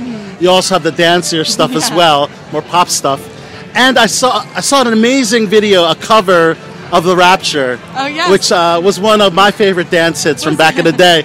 Uh, what, how did you decide to uh, do a cover of that particular song? Oh, it was a really random sort of thing. So I basically did a track that came out, and it was remixed by this this DJ called Kryder. Um, Yeah. And then he reached out to me. He was like, "I think I'm thinking of doing a, a cover of Rapture." It was my it was the reason I started doing music. Like I'm thinking of doing it, and I'm like, he was like, "I'm only going to do it if you want to do the vocal." I was like, "Yeah, of course I want to do the vocal." So that's how that came about. It was a bit random, but yeah.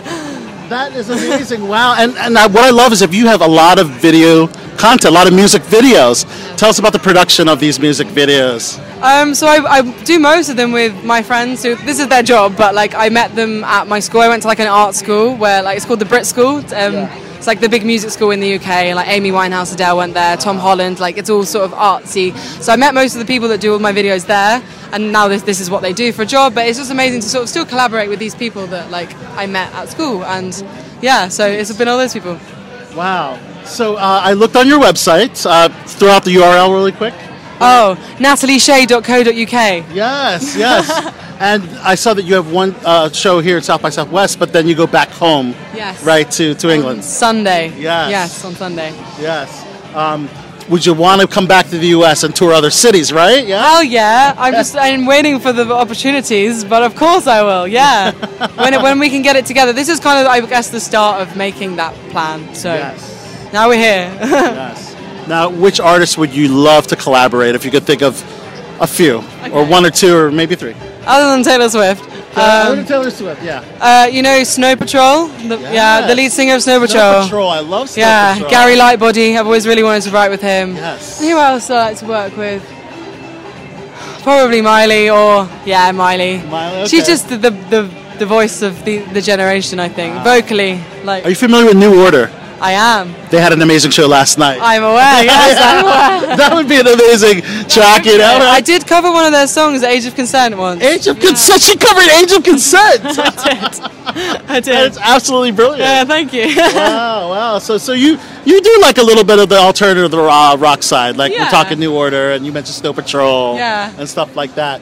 Um, do you feel that maybe you can go a little more on the alternative? Maybe, maybe, maybe that a little more edgy? Or yeah, you- I think like I, I've got so many influences. It's always Right. been like I don't really know quite. Like I feel like when you do music, they really want to put you in a box. Right. So you kind of have to pick your box. And right now, I Right. picked this box, but that doesn't mean that I'm not writing the other stuff. I am. Right. I'm just like when I get there, then I, that will be the next era. But like I'm always writing Right. it. I love all the stuff. Like it's always good to the music. reinvent yourself because Yeah. Did the same thing. You know, she did exactly. Yeah. Most people do.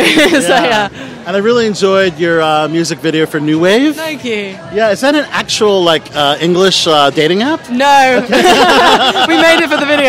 yeah, lots of people asked me that because we had a little advert going out, like an Instagram Yeah. ad story, and everyone was like, "Oh, are you sponsoring an app?" I was like, "Nope, it's my song." so yeah, Uh, could, could it be based on actual experiences on the dating app? yeah, yeah. I've been on the apps. Everyone's been on the apps. Yeah, they have. And of course, Two Sparks.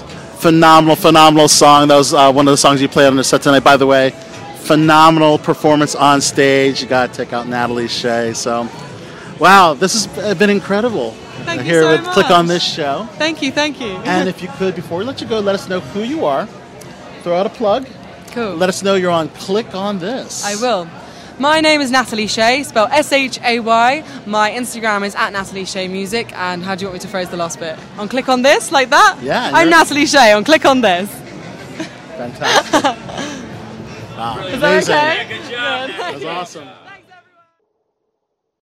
Yes, that was Natalie Shay. Two Sparks. Great song, yeah. I liked it. Very talented um, singer songwriter, pop artist. Um, she's got a great music video for it. Check it out. Um, she's got a lot of music videos up on her YouTube. Natalie Shay. Uh, it was great to talk to her. Could be the next sensation here in the U.S. Um, but uh, very, very talented. Very, very talented singer and performer. All right. Well, um, we're gonna try to wrap up everything uh, in uh, record time. uh, started with Netflix. When I talked about Jennifer Lopez pay- playing an assassin, I didn't know if I could take her seriously, but after watching the trailer for her movie called The Mother, which will be Mother. on Netflix, I'm kind of a little more inclined to, to believe because you know she's been doing so many rom coms and we haven't seen her in a role like this before, but. Well, uh, remember her in uh, what was the one where she had to get away from the abusive ex-husband? was it The Cell? No, I can't uh-huh. remember what it was called, but Okay. she, She's done. She's had- done a lot of like in her in her earlier career. She's done a lot of those type of roles, but basically, she's her. She was quoted as saying, "I'm a killer and I'm also a mother. I will die protecting her." yeah. Oh, the movie was called Enough. Enough. Okay. I mean, it got like a 5.7, but I really liked it. Really? So she plays a kind of badass role. I mean, I just realized I was mute. I was on mute. her husband's terrible. She's got a kid. He's abusive and like I don't know. I just remember there were some parts in there where she's getting like this training from this like sensei or whatever. And there and like there just was this one part where he was like, You'll be you'll be beaten down and you'll think you can't get up. And that's when he'll kick you when you're down, and that's when you need to fight or whatever. And I just remember being like, Yes, J Lo, like get it. Again, this was like years ago, so it might have it it That's what I'm saying. She did. She did stuff like that in this her was past. 2002. Right, a long time ago. She I need to watch it again. yeah. And this one, her her daughter gets kidnapped as a part of an effort to lure Jennifer Lopez's character back in. Um, Okay. so this, uh, yeah, trailers are out, and uh, yeah, just in time for Mother's Day. It's called The Mother. uh, I'm not sure how I feel about this. They're going to do an animated series set within the Stranger Things universe. Um, I guess I'll watch it. I don't know if I'm excited to see something like this. Um, uh, the plots for the the plot for the series is kept on the wraps, but with Stranger Things wrapping after the upcoming season five, I guess it would be good to to continue something in the Stranger Things universe because they've really created a really cool world, you know. Mm-hmm. Um, I'm curious how, how that will do. I don't know. Is any, any of you uh, looking forward to that one as an I anime? I'm looking forward to it. I mean, it's uh, you could go in a lot of different directions. Yeah. I mean, they, you know, you could go into the um, um, more into the the facility. You know, like do kind of a prequel thing. Yeah. Yeah, that would be a prequel. Yeah, maybe the origins. Or of- you could you could actually do something really weird, and have it take place entirely in the upside down, with like the uh, also, what nightmares are made of. yeah. interesting. and Ah. show like i mean but that that might be too risky to show something like uh something about like, yeah just Slayer. entirely from vecna from the like the hive mind in the upside Oh, upside, Upside down down world, right? point, uh, of this view show really. The They do a really origins, the origin of the upside down world, perhaps. yeah that'd be cool. Yeah, I'm looking forward to that. Nightmares. Um, let's see, two Netflix series are coming to an end. Uh, one is called Sex Life. I don't know if anyone checked that out with Sarah Shahi. I saw the first few episodes. Um, people were comparing it to like Fifty Shades of Grey. Really? I just, again, it's like I just couldn't get into like the plot. Like it didn't. I don't know. A couple of my girlfriends are like, "Oh, it's so good," and I'm like, "It seems like things that bored housewives watch." I, right. I don't even want. Like I don't want to say that, but I'm just like, I don't like. I could deal with a movie that's like that, but like a whole show, like I don't. I don't know. yeah, well, they made the decision to pull the plug Yeah, five weeks after the show's second season. Yeah. And apparently Sarah Shahi signed on to star in a new TV show anyway. So, Oh, there you go. um, but Sarah Shahi is pretty sexy and is very Yeah. naked, very Yeah, naked she- in this series. yeah, she's great. I mean, yeah, everybody's hot. Everyone's Everybody's attractive. hot. But the plot was like, eh. To me. eh, you can only t- yeah do so much with a plot with the, putting so much nudity and sex in it. But uh, Oh, right. Like, if it's gonna just be sex, just be sex, fine. But like, if you're trying to make a show, I'm like, I just was like, I could watch way where's the story? many other things if I just could watch some porn. right, exactly. Without you saying it, right, Your Grace. There we are. Oh my God. Manifest also ending, as you know, uh, season four, part two. Um, they split the um the, the ten episode season into two parts. Um, and uh, will premiere um in June. Mm. Um, so there you go. All your questions will be answered about the Montego Air Flight 828 after the uh, flight landed and apparently the entire plane disappeared and reappeared five years later. Um, so we'll get answers, people. Um, on HBO Max, yes, House of, House of the Dragon is underway. Second season uh, has started production. Um, really loved House of the Dragon season one. My only complaint is I wish they kept the young characters throughout the first season because you know I Right. we I learned to like the younger versions, and then then you know end their that arc for the for the young Yeah. cat and bring in the because now it's like with them going through so many timelines, you have Olivia Cooke with a son that the actor and her are the same age. Yeah, yeah. and it just doesn't look re- it doesn't look real. I don't like it. I don't like that. We talked about this. Like, yeah. couple. We did talk about yeah a while ago, and it just doesn't you know.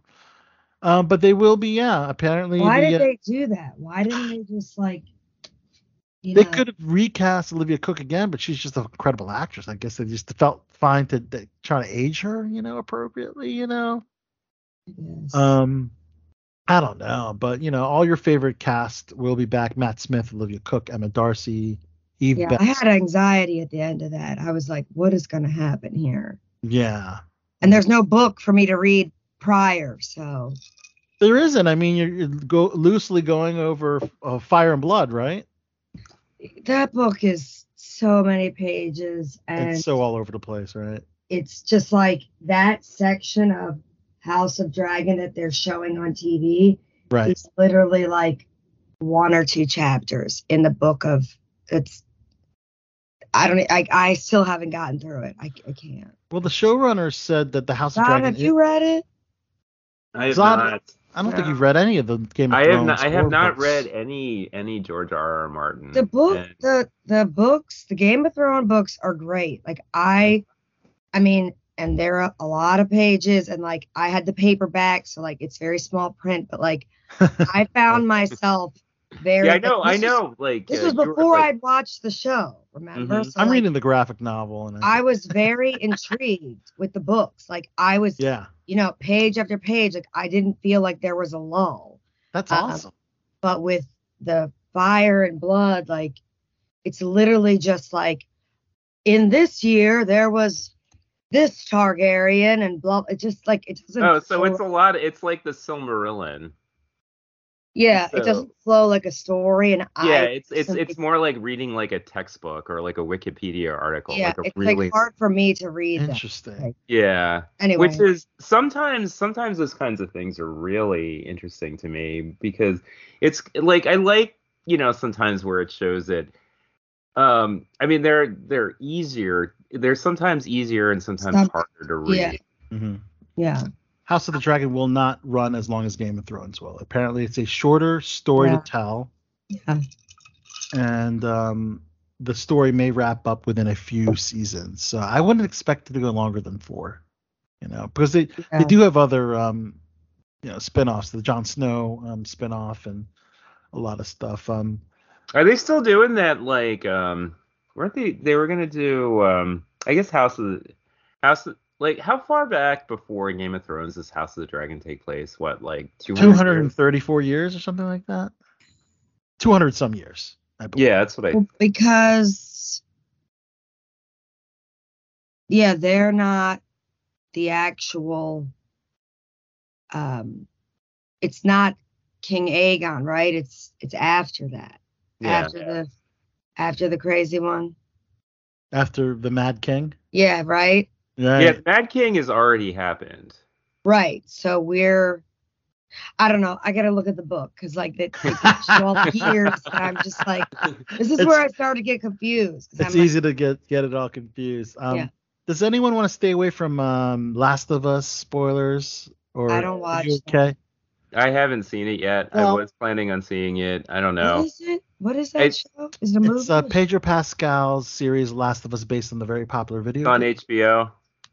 I like Yeah. him. I've heard of it, but I have no idea. it's idea. a fantastic show, and the video game, the second video game, is already out, so it's not really spoiler territory because So- if you play the started- game, It started as a video game, start as a video game, yeah. and now mean, it's there's two video games out, and oh, no the book. It's the just a first, yeah, the first video game is adapted into the first season. okay. And we, I believe we did talk about this on Below the Belt Show, but the second game, apparently they want the second game to go multiple seasons and expand it just a little bit because there's only two games out so far. But you know, at first I was like, eh, maybe I should know. But then, you know, basically, um, we we saw in the finale of of, of The Last of Us that that Pedro Pascal's uh, Joel character shoots up the and kills the doctor that is about to to do surgery on on L.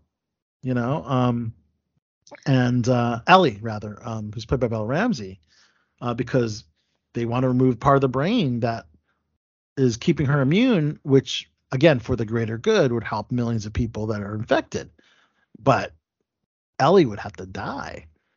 So Joel shoots the That's doctor, and apparently in season two, it's all about the daughter of that doctor seeking revenge, and it's Abby who ends up killing Joel in order, you know, um, and apparently it's a it's it's it's within the first act of the second video game, um, and in order to uh, let Ellie live, Joel's death sets up Ellie on a mission of of revenge against Abby. So Do you apparently, guys watch this?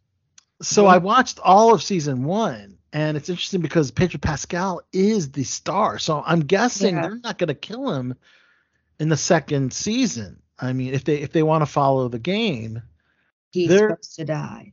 yeah, he's supposed to die because that's how Ellie's story moves forward. Yeah. But he's so popular right now, yeah. and um, apparently Pedro Pascal said it wouldn't make sense to follow. It, it wouldn't make sense to follow the first game so faithfully, only to stray away severely from its path, and referring to the second season. Because if they let him live, they're di- diverting. Diverting from the story. Yeah, yeah. So he Todd, said, have you watched this? I have not seen it yet. I've yeah, been- It's one of those many things that I've been intending I to. know. Yeah. yeah. So um, I mean, It's- it's, a. You can say this about Pedro Pascal is all over the place. Yes. Oh, yeah. He really is. He's Right. like he's like definitely having a moment. I mean, He's having his moment. Yeah. I mean, you, I mean, you could say Mandalorian and Last of Us. Yeah. hmm And uh, it would really like, like, I would, I would think uh, it would really, really, it would, it might be the equivalent of like when Glenn died in The Walking Dead, like Yeah. about how much it would shock people if they did that. Yeah. Yeah, that that's a that's a very good comparison. They, they did something different because they only get, did they kill Glenn, they killed Abraham as well to give that shock factor, but still remaining true to the storyline. So they Yeah. did the double murder, you know. Yeah. So they they could do something like that. Well, they might give you something to expect. They could go out in left field, you know. hmm and uh um you know and then also on hbo we're getting um a show called welcome to derry so this is um a prequel for the it franchise and they've just cast Taylour Paige who was in zola uh, Jovan Adepo, Chris Chalk from Perry Mason, and James Remar from Dexter all joined the cast. Um, and it, the show is a prequel for the the films that we saw already, based on Stephen uh, King's novel and expands the vision of the two films. It's a no for me. That's a pass. I- I did enjoy the the movies. Uh, I have a feeling I will recently. love it. I'm gonna have to watch that. I have a feeling I would really. You're like gonna like that one. Yeah. Very nice. And I don't know if any of you watch Succession, but I guess we won't mention the big spoiler. Yeah, don't don't spoil Succession. Okay. That's one thing. Like I've read big headlines about Big how like, headlines, there it's- was something People on social media are astounding talking about it. happened. Yeah. Uh, Sharon watches that, and I'll come in and I'll be like, "Ooh, what's happening?" I right. I haven't watched it from the beginning, but like I kind of get the gist. But I'm like, Right. it's the show's wild. Yeah. Apparently, um, the HBO delivered its biggest first night audience uh, for that episode. Um, but yes, there's a big, big occurrence. Something occurs in that episode that's worth talking about. Um, let's see. Um, oh, okay. So um, the fifth and final season of Marvelous Miss Maisel on Amazon's coming up. And Zod, I know you said that you wanted to watch uh, Marvelous That's- Mrs. Maisel, gosh, it's but like now a- it's that's another It- show that you, you're gonna have to you know, keep up with because it's in their, rather in their fifth season. But they've added some interesting guest stars for the final season. Mm. Hank Azaria, Mhm. Sutton Foster from Younger, Oh, she's Darren Criss, fe- fellow Filipino, who's an Emmy Award winning actor. Uh, Danny Strong and Sean Gunn will uh, guest star in the fifth season. So something to look forward to. Sean. and then on- huh. Sean Gunn, that's James Gunn's brother. Yeah, he played um um oh crud. What's the character's name? Shoot. Crud not oh it's gonna Are you talking about his character in Guardians of the Galaxy? Yeah, whose name I for, I'm completely blanking on. I don't remember his character either. Krylak? Not Krylak. Um yeah, anyway, keep going. I'm sorry. Yeah. That's okay. That's okay. You can look it up. All of it. Um, Reeling. yeah. I mean, you know, it, I, his character was okay, but we're gonna see we're gonna see his character return in the Guardians of Galaxy three. Yeah. I don't know That- why, but Kim Kardashian is joining the cast of American Horror Story. I I'm saw just- that. I'm so disappointed. it's like putting Liz on Mandalorian. If they, if they're not actors, why put them in a series? You know, You know don't know. why? Know why they do it? Ratings. ratings. honey. Ratings. Yes. So it doesn't matter if they can act or not. I guess. Yeah. uh, apparently, the season's dubbed Delicate. American Horror Story Delicate. I don't watch that either, but Yeah, I stopped watching. I was a huge fan earlier, and I stopped around uh, the Apocalypse season. The one I, I tuned out, but um, anyways, um, one of the new It girls in Hollywood is Sydney Sweeney from Euphoria. She and Julianne Moore are going to be in a series on Apple uh, called Echo Valley, and Dom, Domhnall Gleeson rather it has joined the cl- cast, and uh, I mean that's a pretty incredible, incredible uh, uh, project on Apple, and uh, Ridley Scott will be producer of this series. mm, So basically, it's uh, Julianne Moore's character who is reeling from a personal tragedy, spending her days um, training horses in the Echo Valley in southeast Pennsylvania when her daughter, played by Sydney Sweeney, arrives um, late one night covered in someone else's blood. Hmm. Veers into a thriller territory. So there you go. Something to look forward to.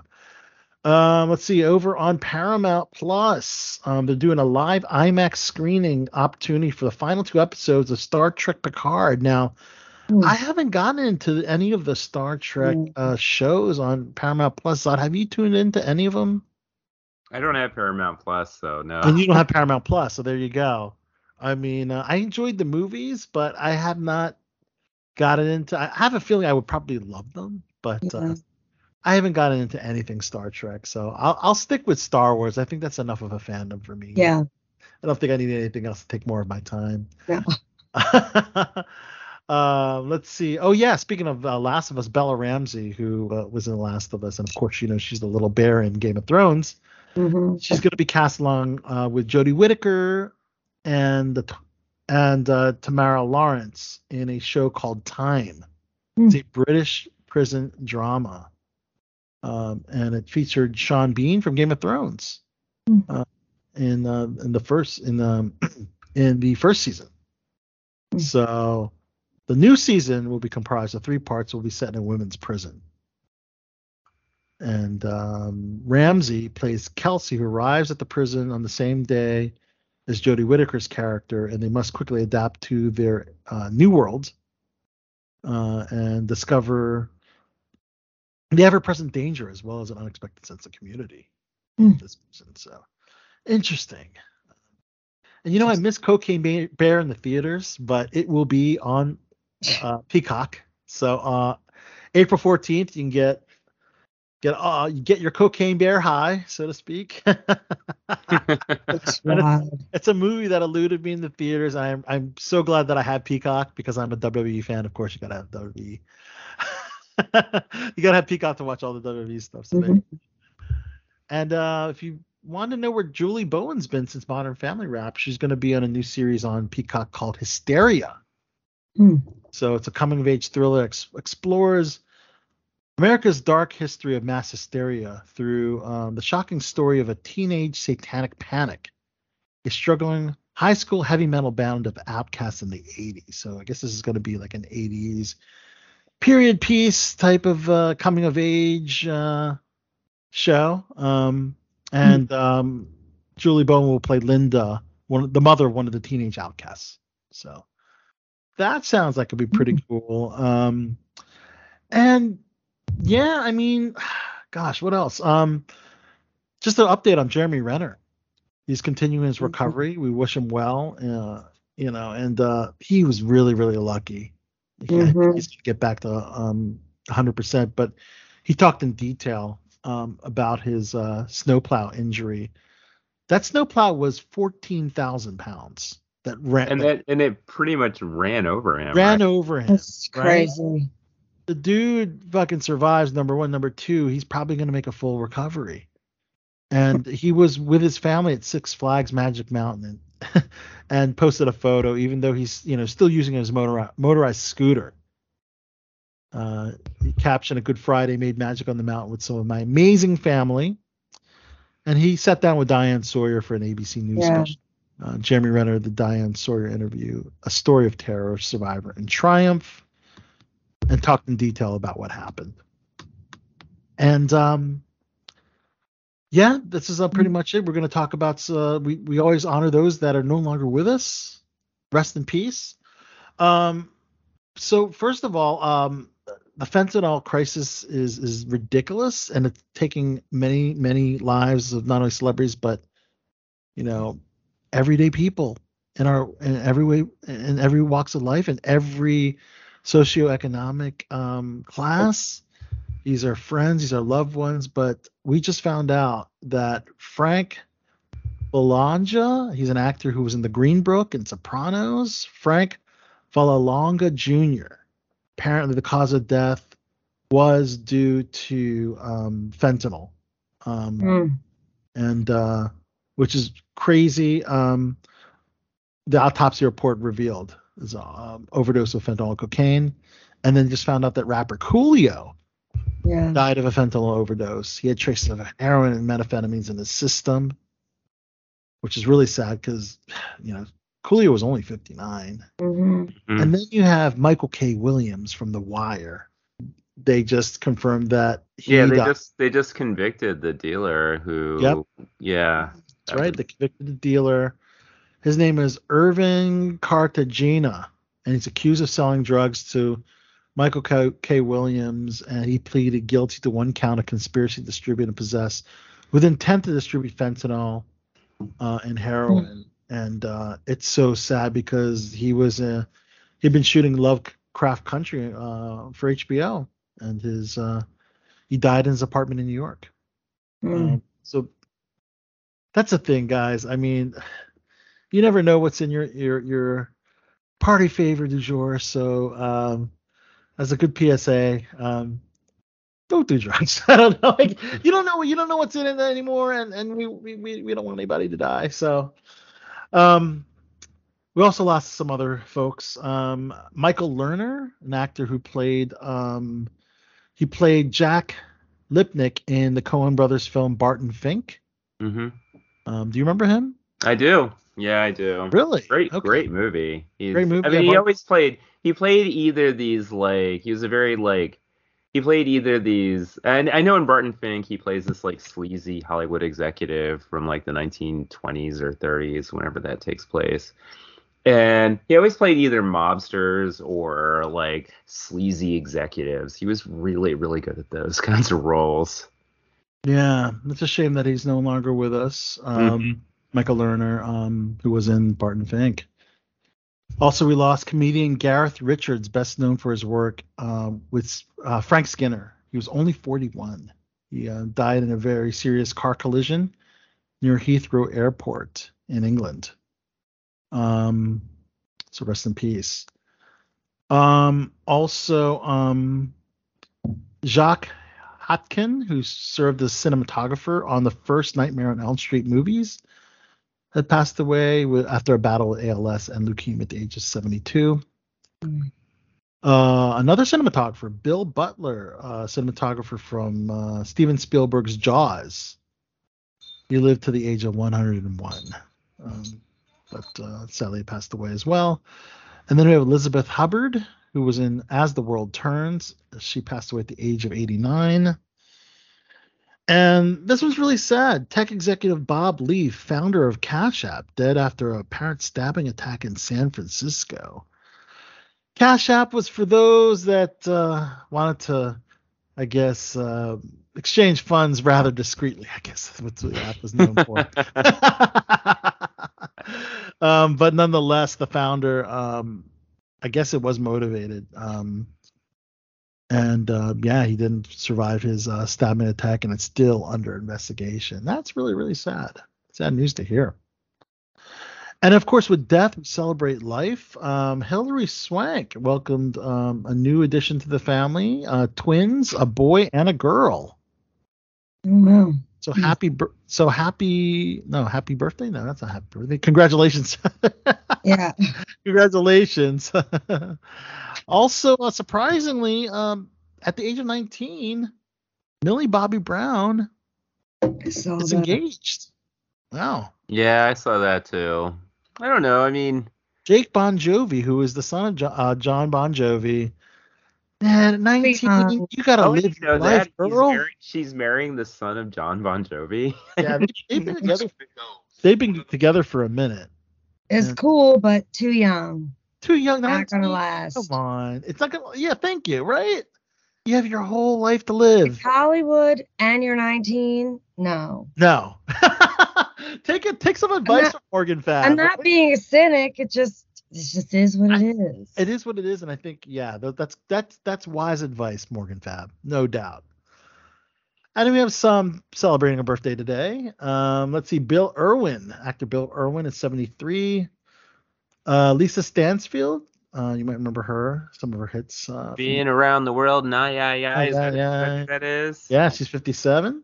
Oh wow. Uh, Johnny Messner from the OC, Killer Instinct 54. Um, Tricia Helfer uh, is 49. She's also in Battlestar Galactica. Um, Kelli Garner, um, Taking Woodstock. Lars and the Real Girls, 39. And singer Joss Stone is 36. That's birthdays today. and um, I think we have time to, to close tonight's show. Well, we do have another uh, South by Southwest interview to close the show. But Zod, should should we uh, talk about your uh, your comic book uh, featured comic book of the week this week? Okay. Um. Yeah, we should. Um. We can talk about like I had this uh, original idea planned where I would um, I would talk about this like really really beloved run, like one of my like one of my favorite runs in uh, any comic book. And it's it's time like I mean the the run itself started in 2014, so that's like uh and it's it's super long and super dense. But it's going to it's going Unlike your segment. yeah it's going to lead into um you know everything that you're seeing with like uh the mcu eventually going to secret wars and it's Which uh we're gonna see a little bit yes. of, aren't we? yeah the action.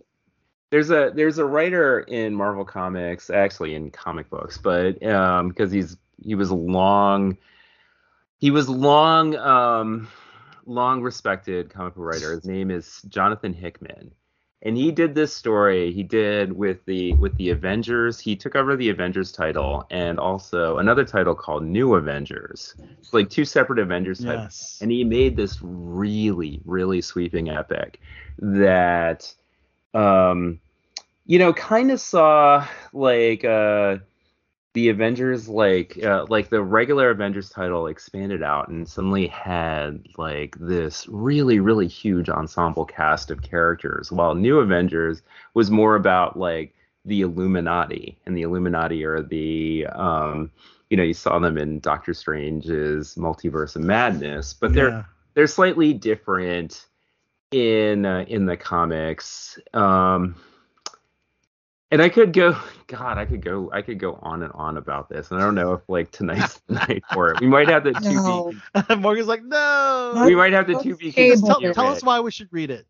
Okay, nutshell. it's in a nutshell. It's it's got like these amazing, huge, like uh, amazing and fun and huge ideas. Like these ideas about like incursions, about how you know world like the incursions of uh, universes onto each other. They kind of like kind of fold over each other, and there's like it, like all of this like you know um really really um really really out there ideas about um how like a metaverse would really work in um you know like scientifically using um all sorts of you know theories from like physicists and everything. But it's also it's also this deeply emotional like the like the avengers title is more of the big ideas and i think it's more of the um the characters in it aren't as fleshed out. I mean they're all really well known characters so like they don't need to be fleshed out but it's We like know uh, the Avengers. yeah, but like the the new Avengers about the Illuminati is a really really much more. it's um. It's it's it's a lot about how the Illuminati characters interact with the, with each other when they're confronted with what seems like a horrible horrible choice to make, and that's what the entire story is about. Is the Illuminati has to decide because the incursions when they incur and these like multiverses go on top of each other one of them or actually both of them get destroyed unless you do certain things which will cause one of the one of the universes to destroy eh, to to get destroyed so there's this hugely moral question about well if you're a hero and you want to save your world are you going to kill a whole other world and and that's a yeah, it's almost like for the greater good, you know. Yeah. It's like, ugh. It's But- almost like The Last of Us. Sounds Like, you- you- interesting, You, take Ellie's brain, kill her, but you're gonna you're gonna cure like the infected. It's you know sometimes you sometimes you don't want to do things for the greater good when it does involve killing people. right right So it has a lot of that dilemma in there. Yeah, and there and and, and especially you see the conflict arise between um the the Black Panther and Namor, and Ooh, okay. it goes in. It kind of like their rivalry kind of stems out of control and goes into some like really really dark places at the same time where they. Okay. Um, so yeah, it's it's cool. I could go on and on. I could give you all sorts of details as to why it's so kick ass. There's But like Morgan Morgan's saying no. So uh, yeah.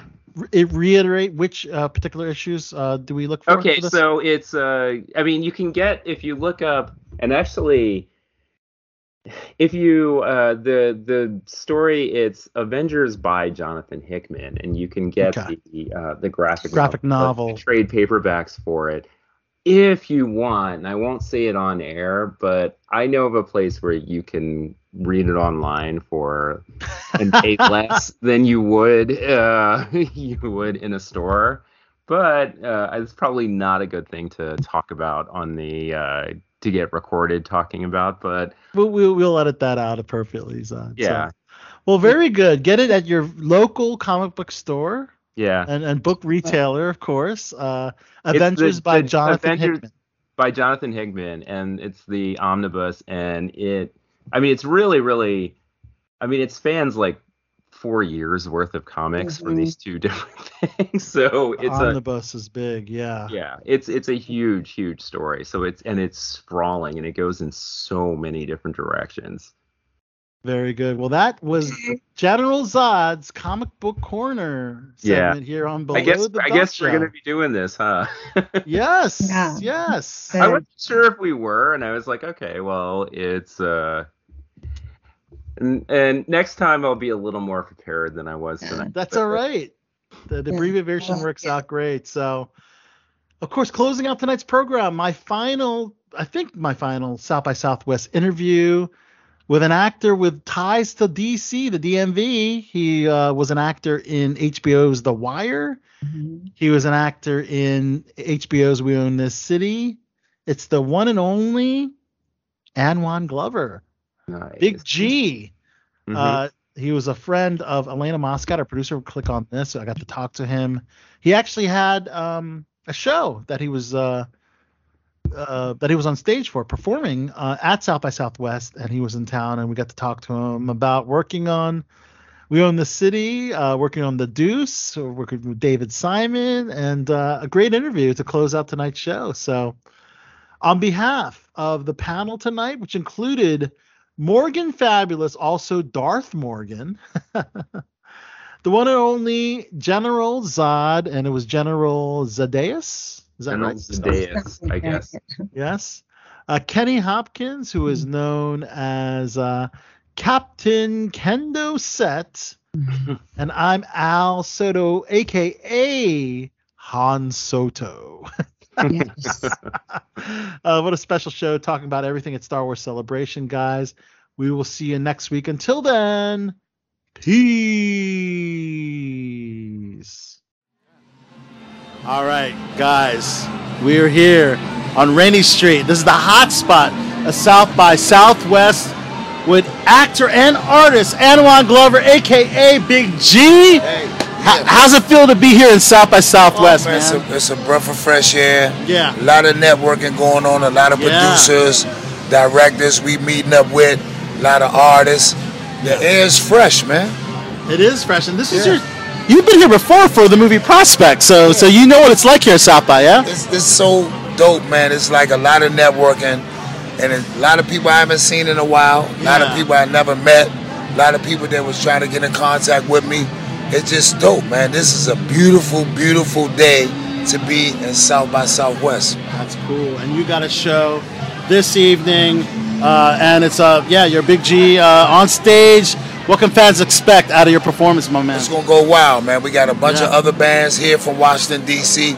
We're performing at the venue right here, you know, and it's it's crazy because this is the first time, well, not the first time, actually the second time, because Rare Essence performed a few years back before COVID. Now we're right here. We got us, Backyard, we got Mumble Sauce, we got What Band, we got T.O.B., we got Serious Company. Okay. It's gonna go wild, man. Wow. So last time your South by South was all about the film, right? Yeah, yeah. Yeah, and now it's all about the music. all about the music. Okay. You know what I mean? I'm a film guy, music Right. guy. I was here with Prospect with Pedro Pascal, those guys in Seattle, man. Yo. It was a beautiful time, man. It's like, you know, it's much, much more to come.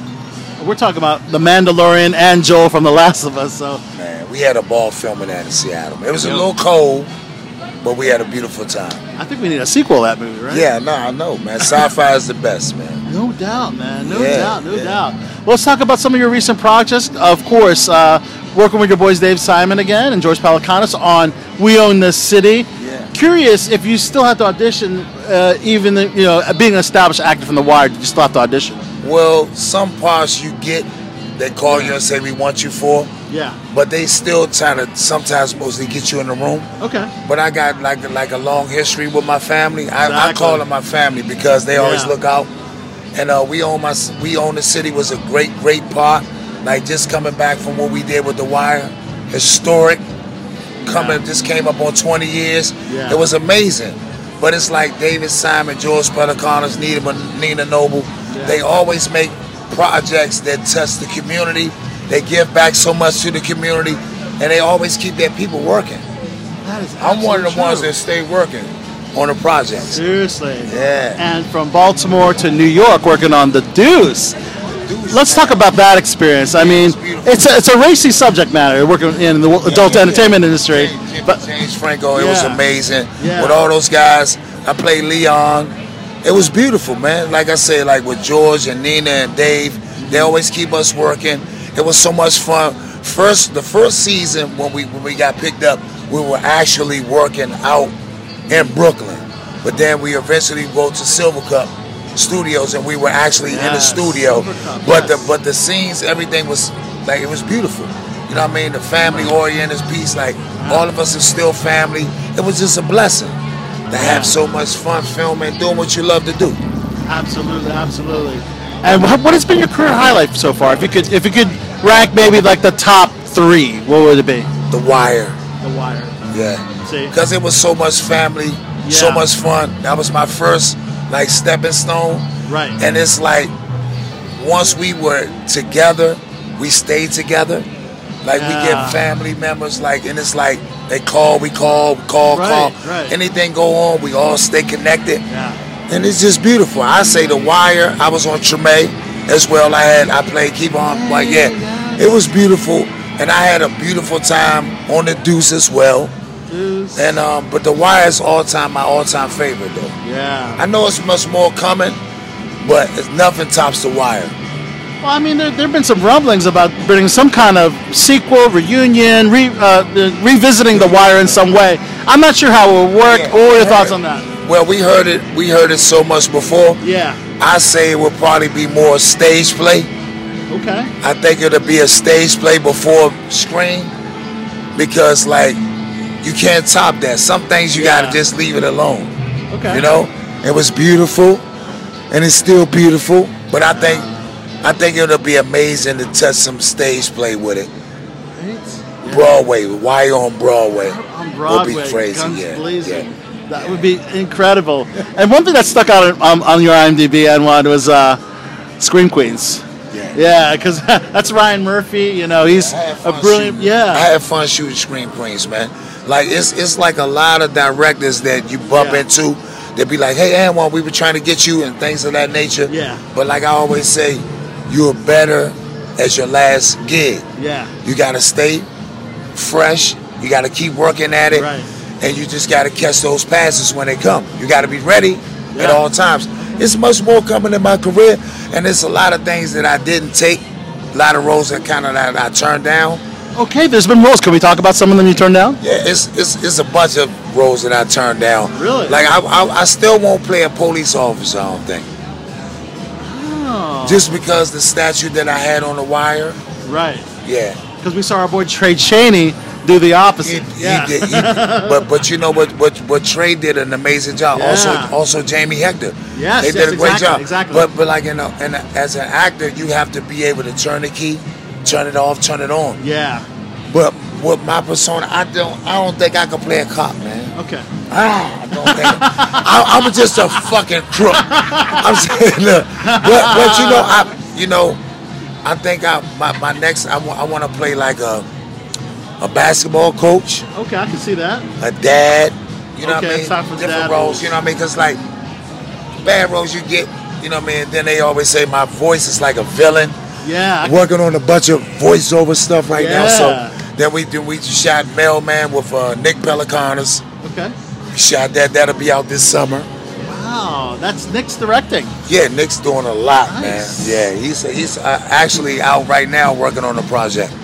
Look at Yeah, that. so it's- Wow, it's a bunch with of stuff coming like up, Like you man. said, working with the family. Yeah, the family is the family. man. Yeah. yeah, yeah. That is absolutely incredible. So, what is your dream project left? Is it maybe something in Marvel? Is it something in uh, another fandom? I What's hope left? so. I hope so because like during the pandemic, like I uh, I had a call for Black Panther, but I tore. If you can see, you see, I, at, at the time I tore my Okay. patella. Okay. I tore my knee, and they say that we, Anwan, we got you. We'll revisit back with you. Whoa. I know I would have been in there, but it's much more coming. You know what I mean? So we just gotta stay tuned, and you guys will get that sneak peek. You'll get exclusive when it comes. Okay. But I'm here, man. We're working. is right. Okay, well that's dope. Well, Anwan, if you could tell us, Big G, where we can see everything Anwan and Big G uh, on social media. Just Anwan Glover, A N W A N G L O V E R on Instagram. Okay. Same for Facebook, Backyard Band. Okay. Big G Backyard Band. I'm here working. I do a lot of things in the community on stopping violence with these young kids doing killing and stuff. Also in your household, tell these kids to stay focused and no drugs, man. You know what I mean? Because a lot of kids are dying. They putting all this fentanyl and all that crazy stuff out. Stay yeah. focused, man. Love your kids. Talk Yes. to them. Just have a conversation with them. We're here, man. Those are those are some wise words by Anwan Glover, man. Yeah. It's love. Anwan, thanks so much for talking with us here. at Click on this. That was Yeah. phenomenal. It's peace and love. Yes. And we'll- South by Southwest, baby. Yes. We're here. Yes. And we'll see you in the next segment, guys. Until then, next time. Peace. Peace. Peace and love. Well, it has been a ill show tonight and I think we have all learned some valuable lessons. This is your bot for the bad boys of Baltimore saying. Until next time, keep chilling.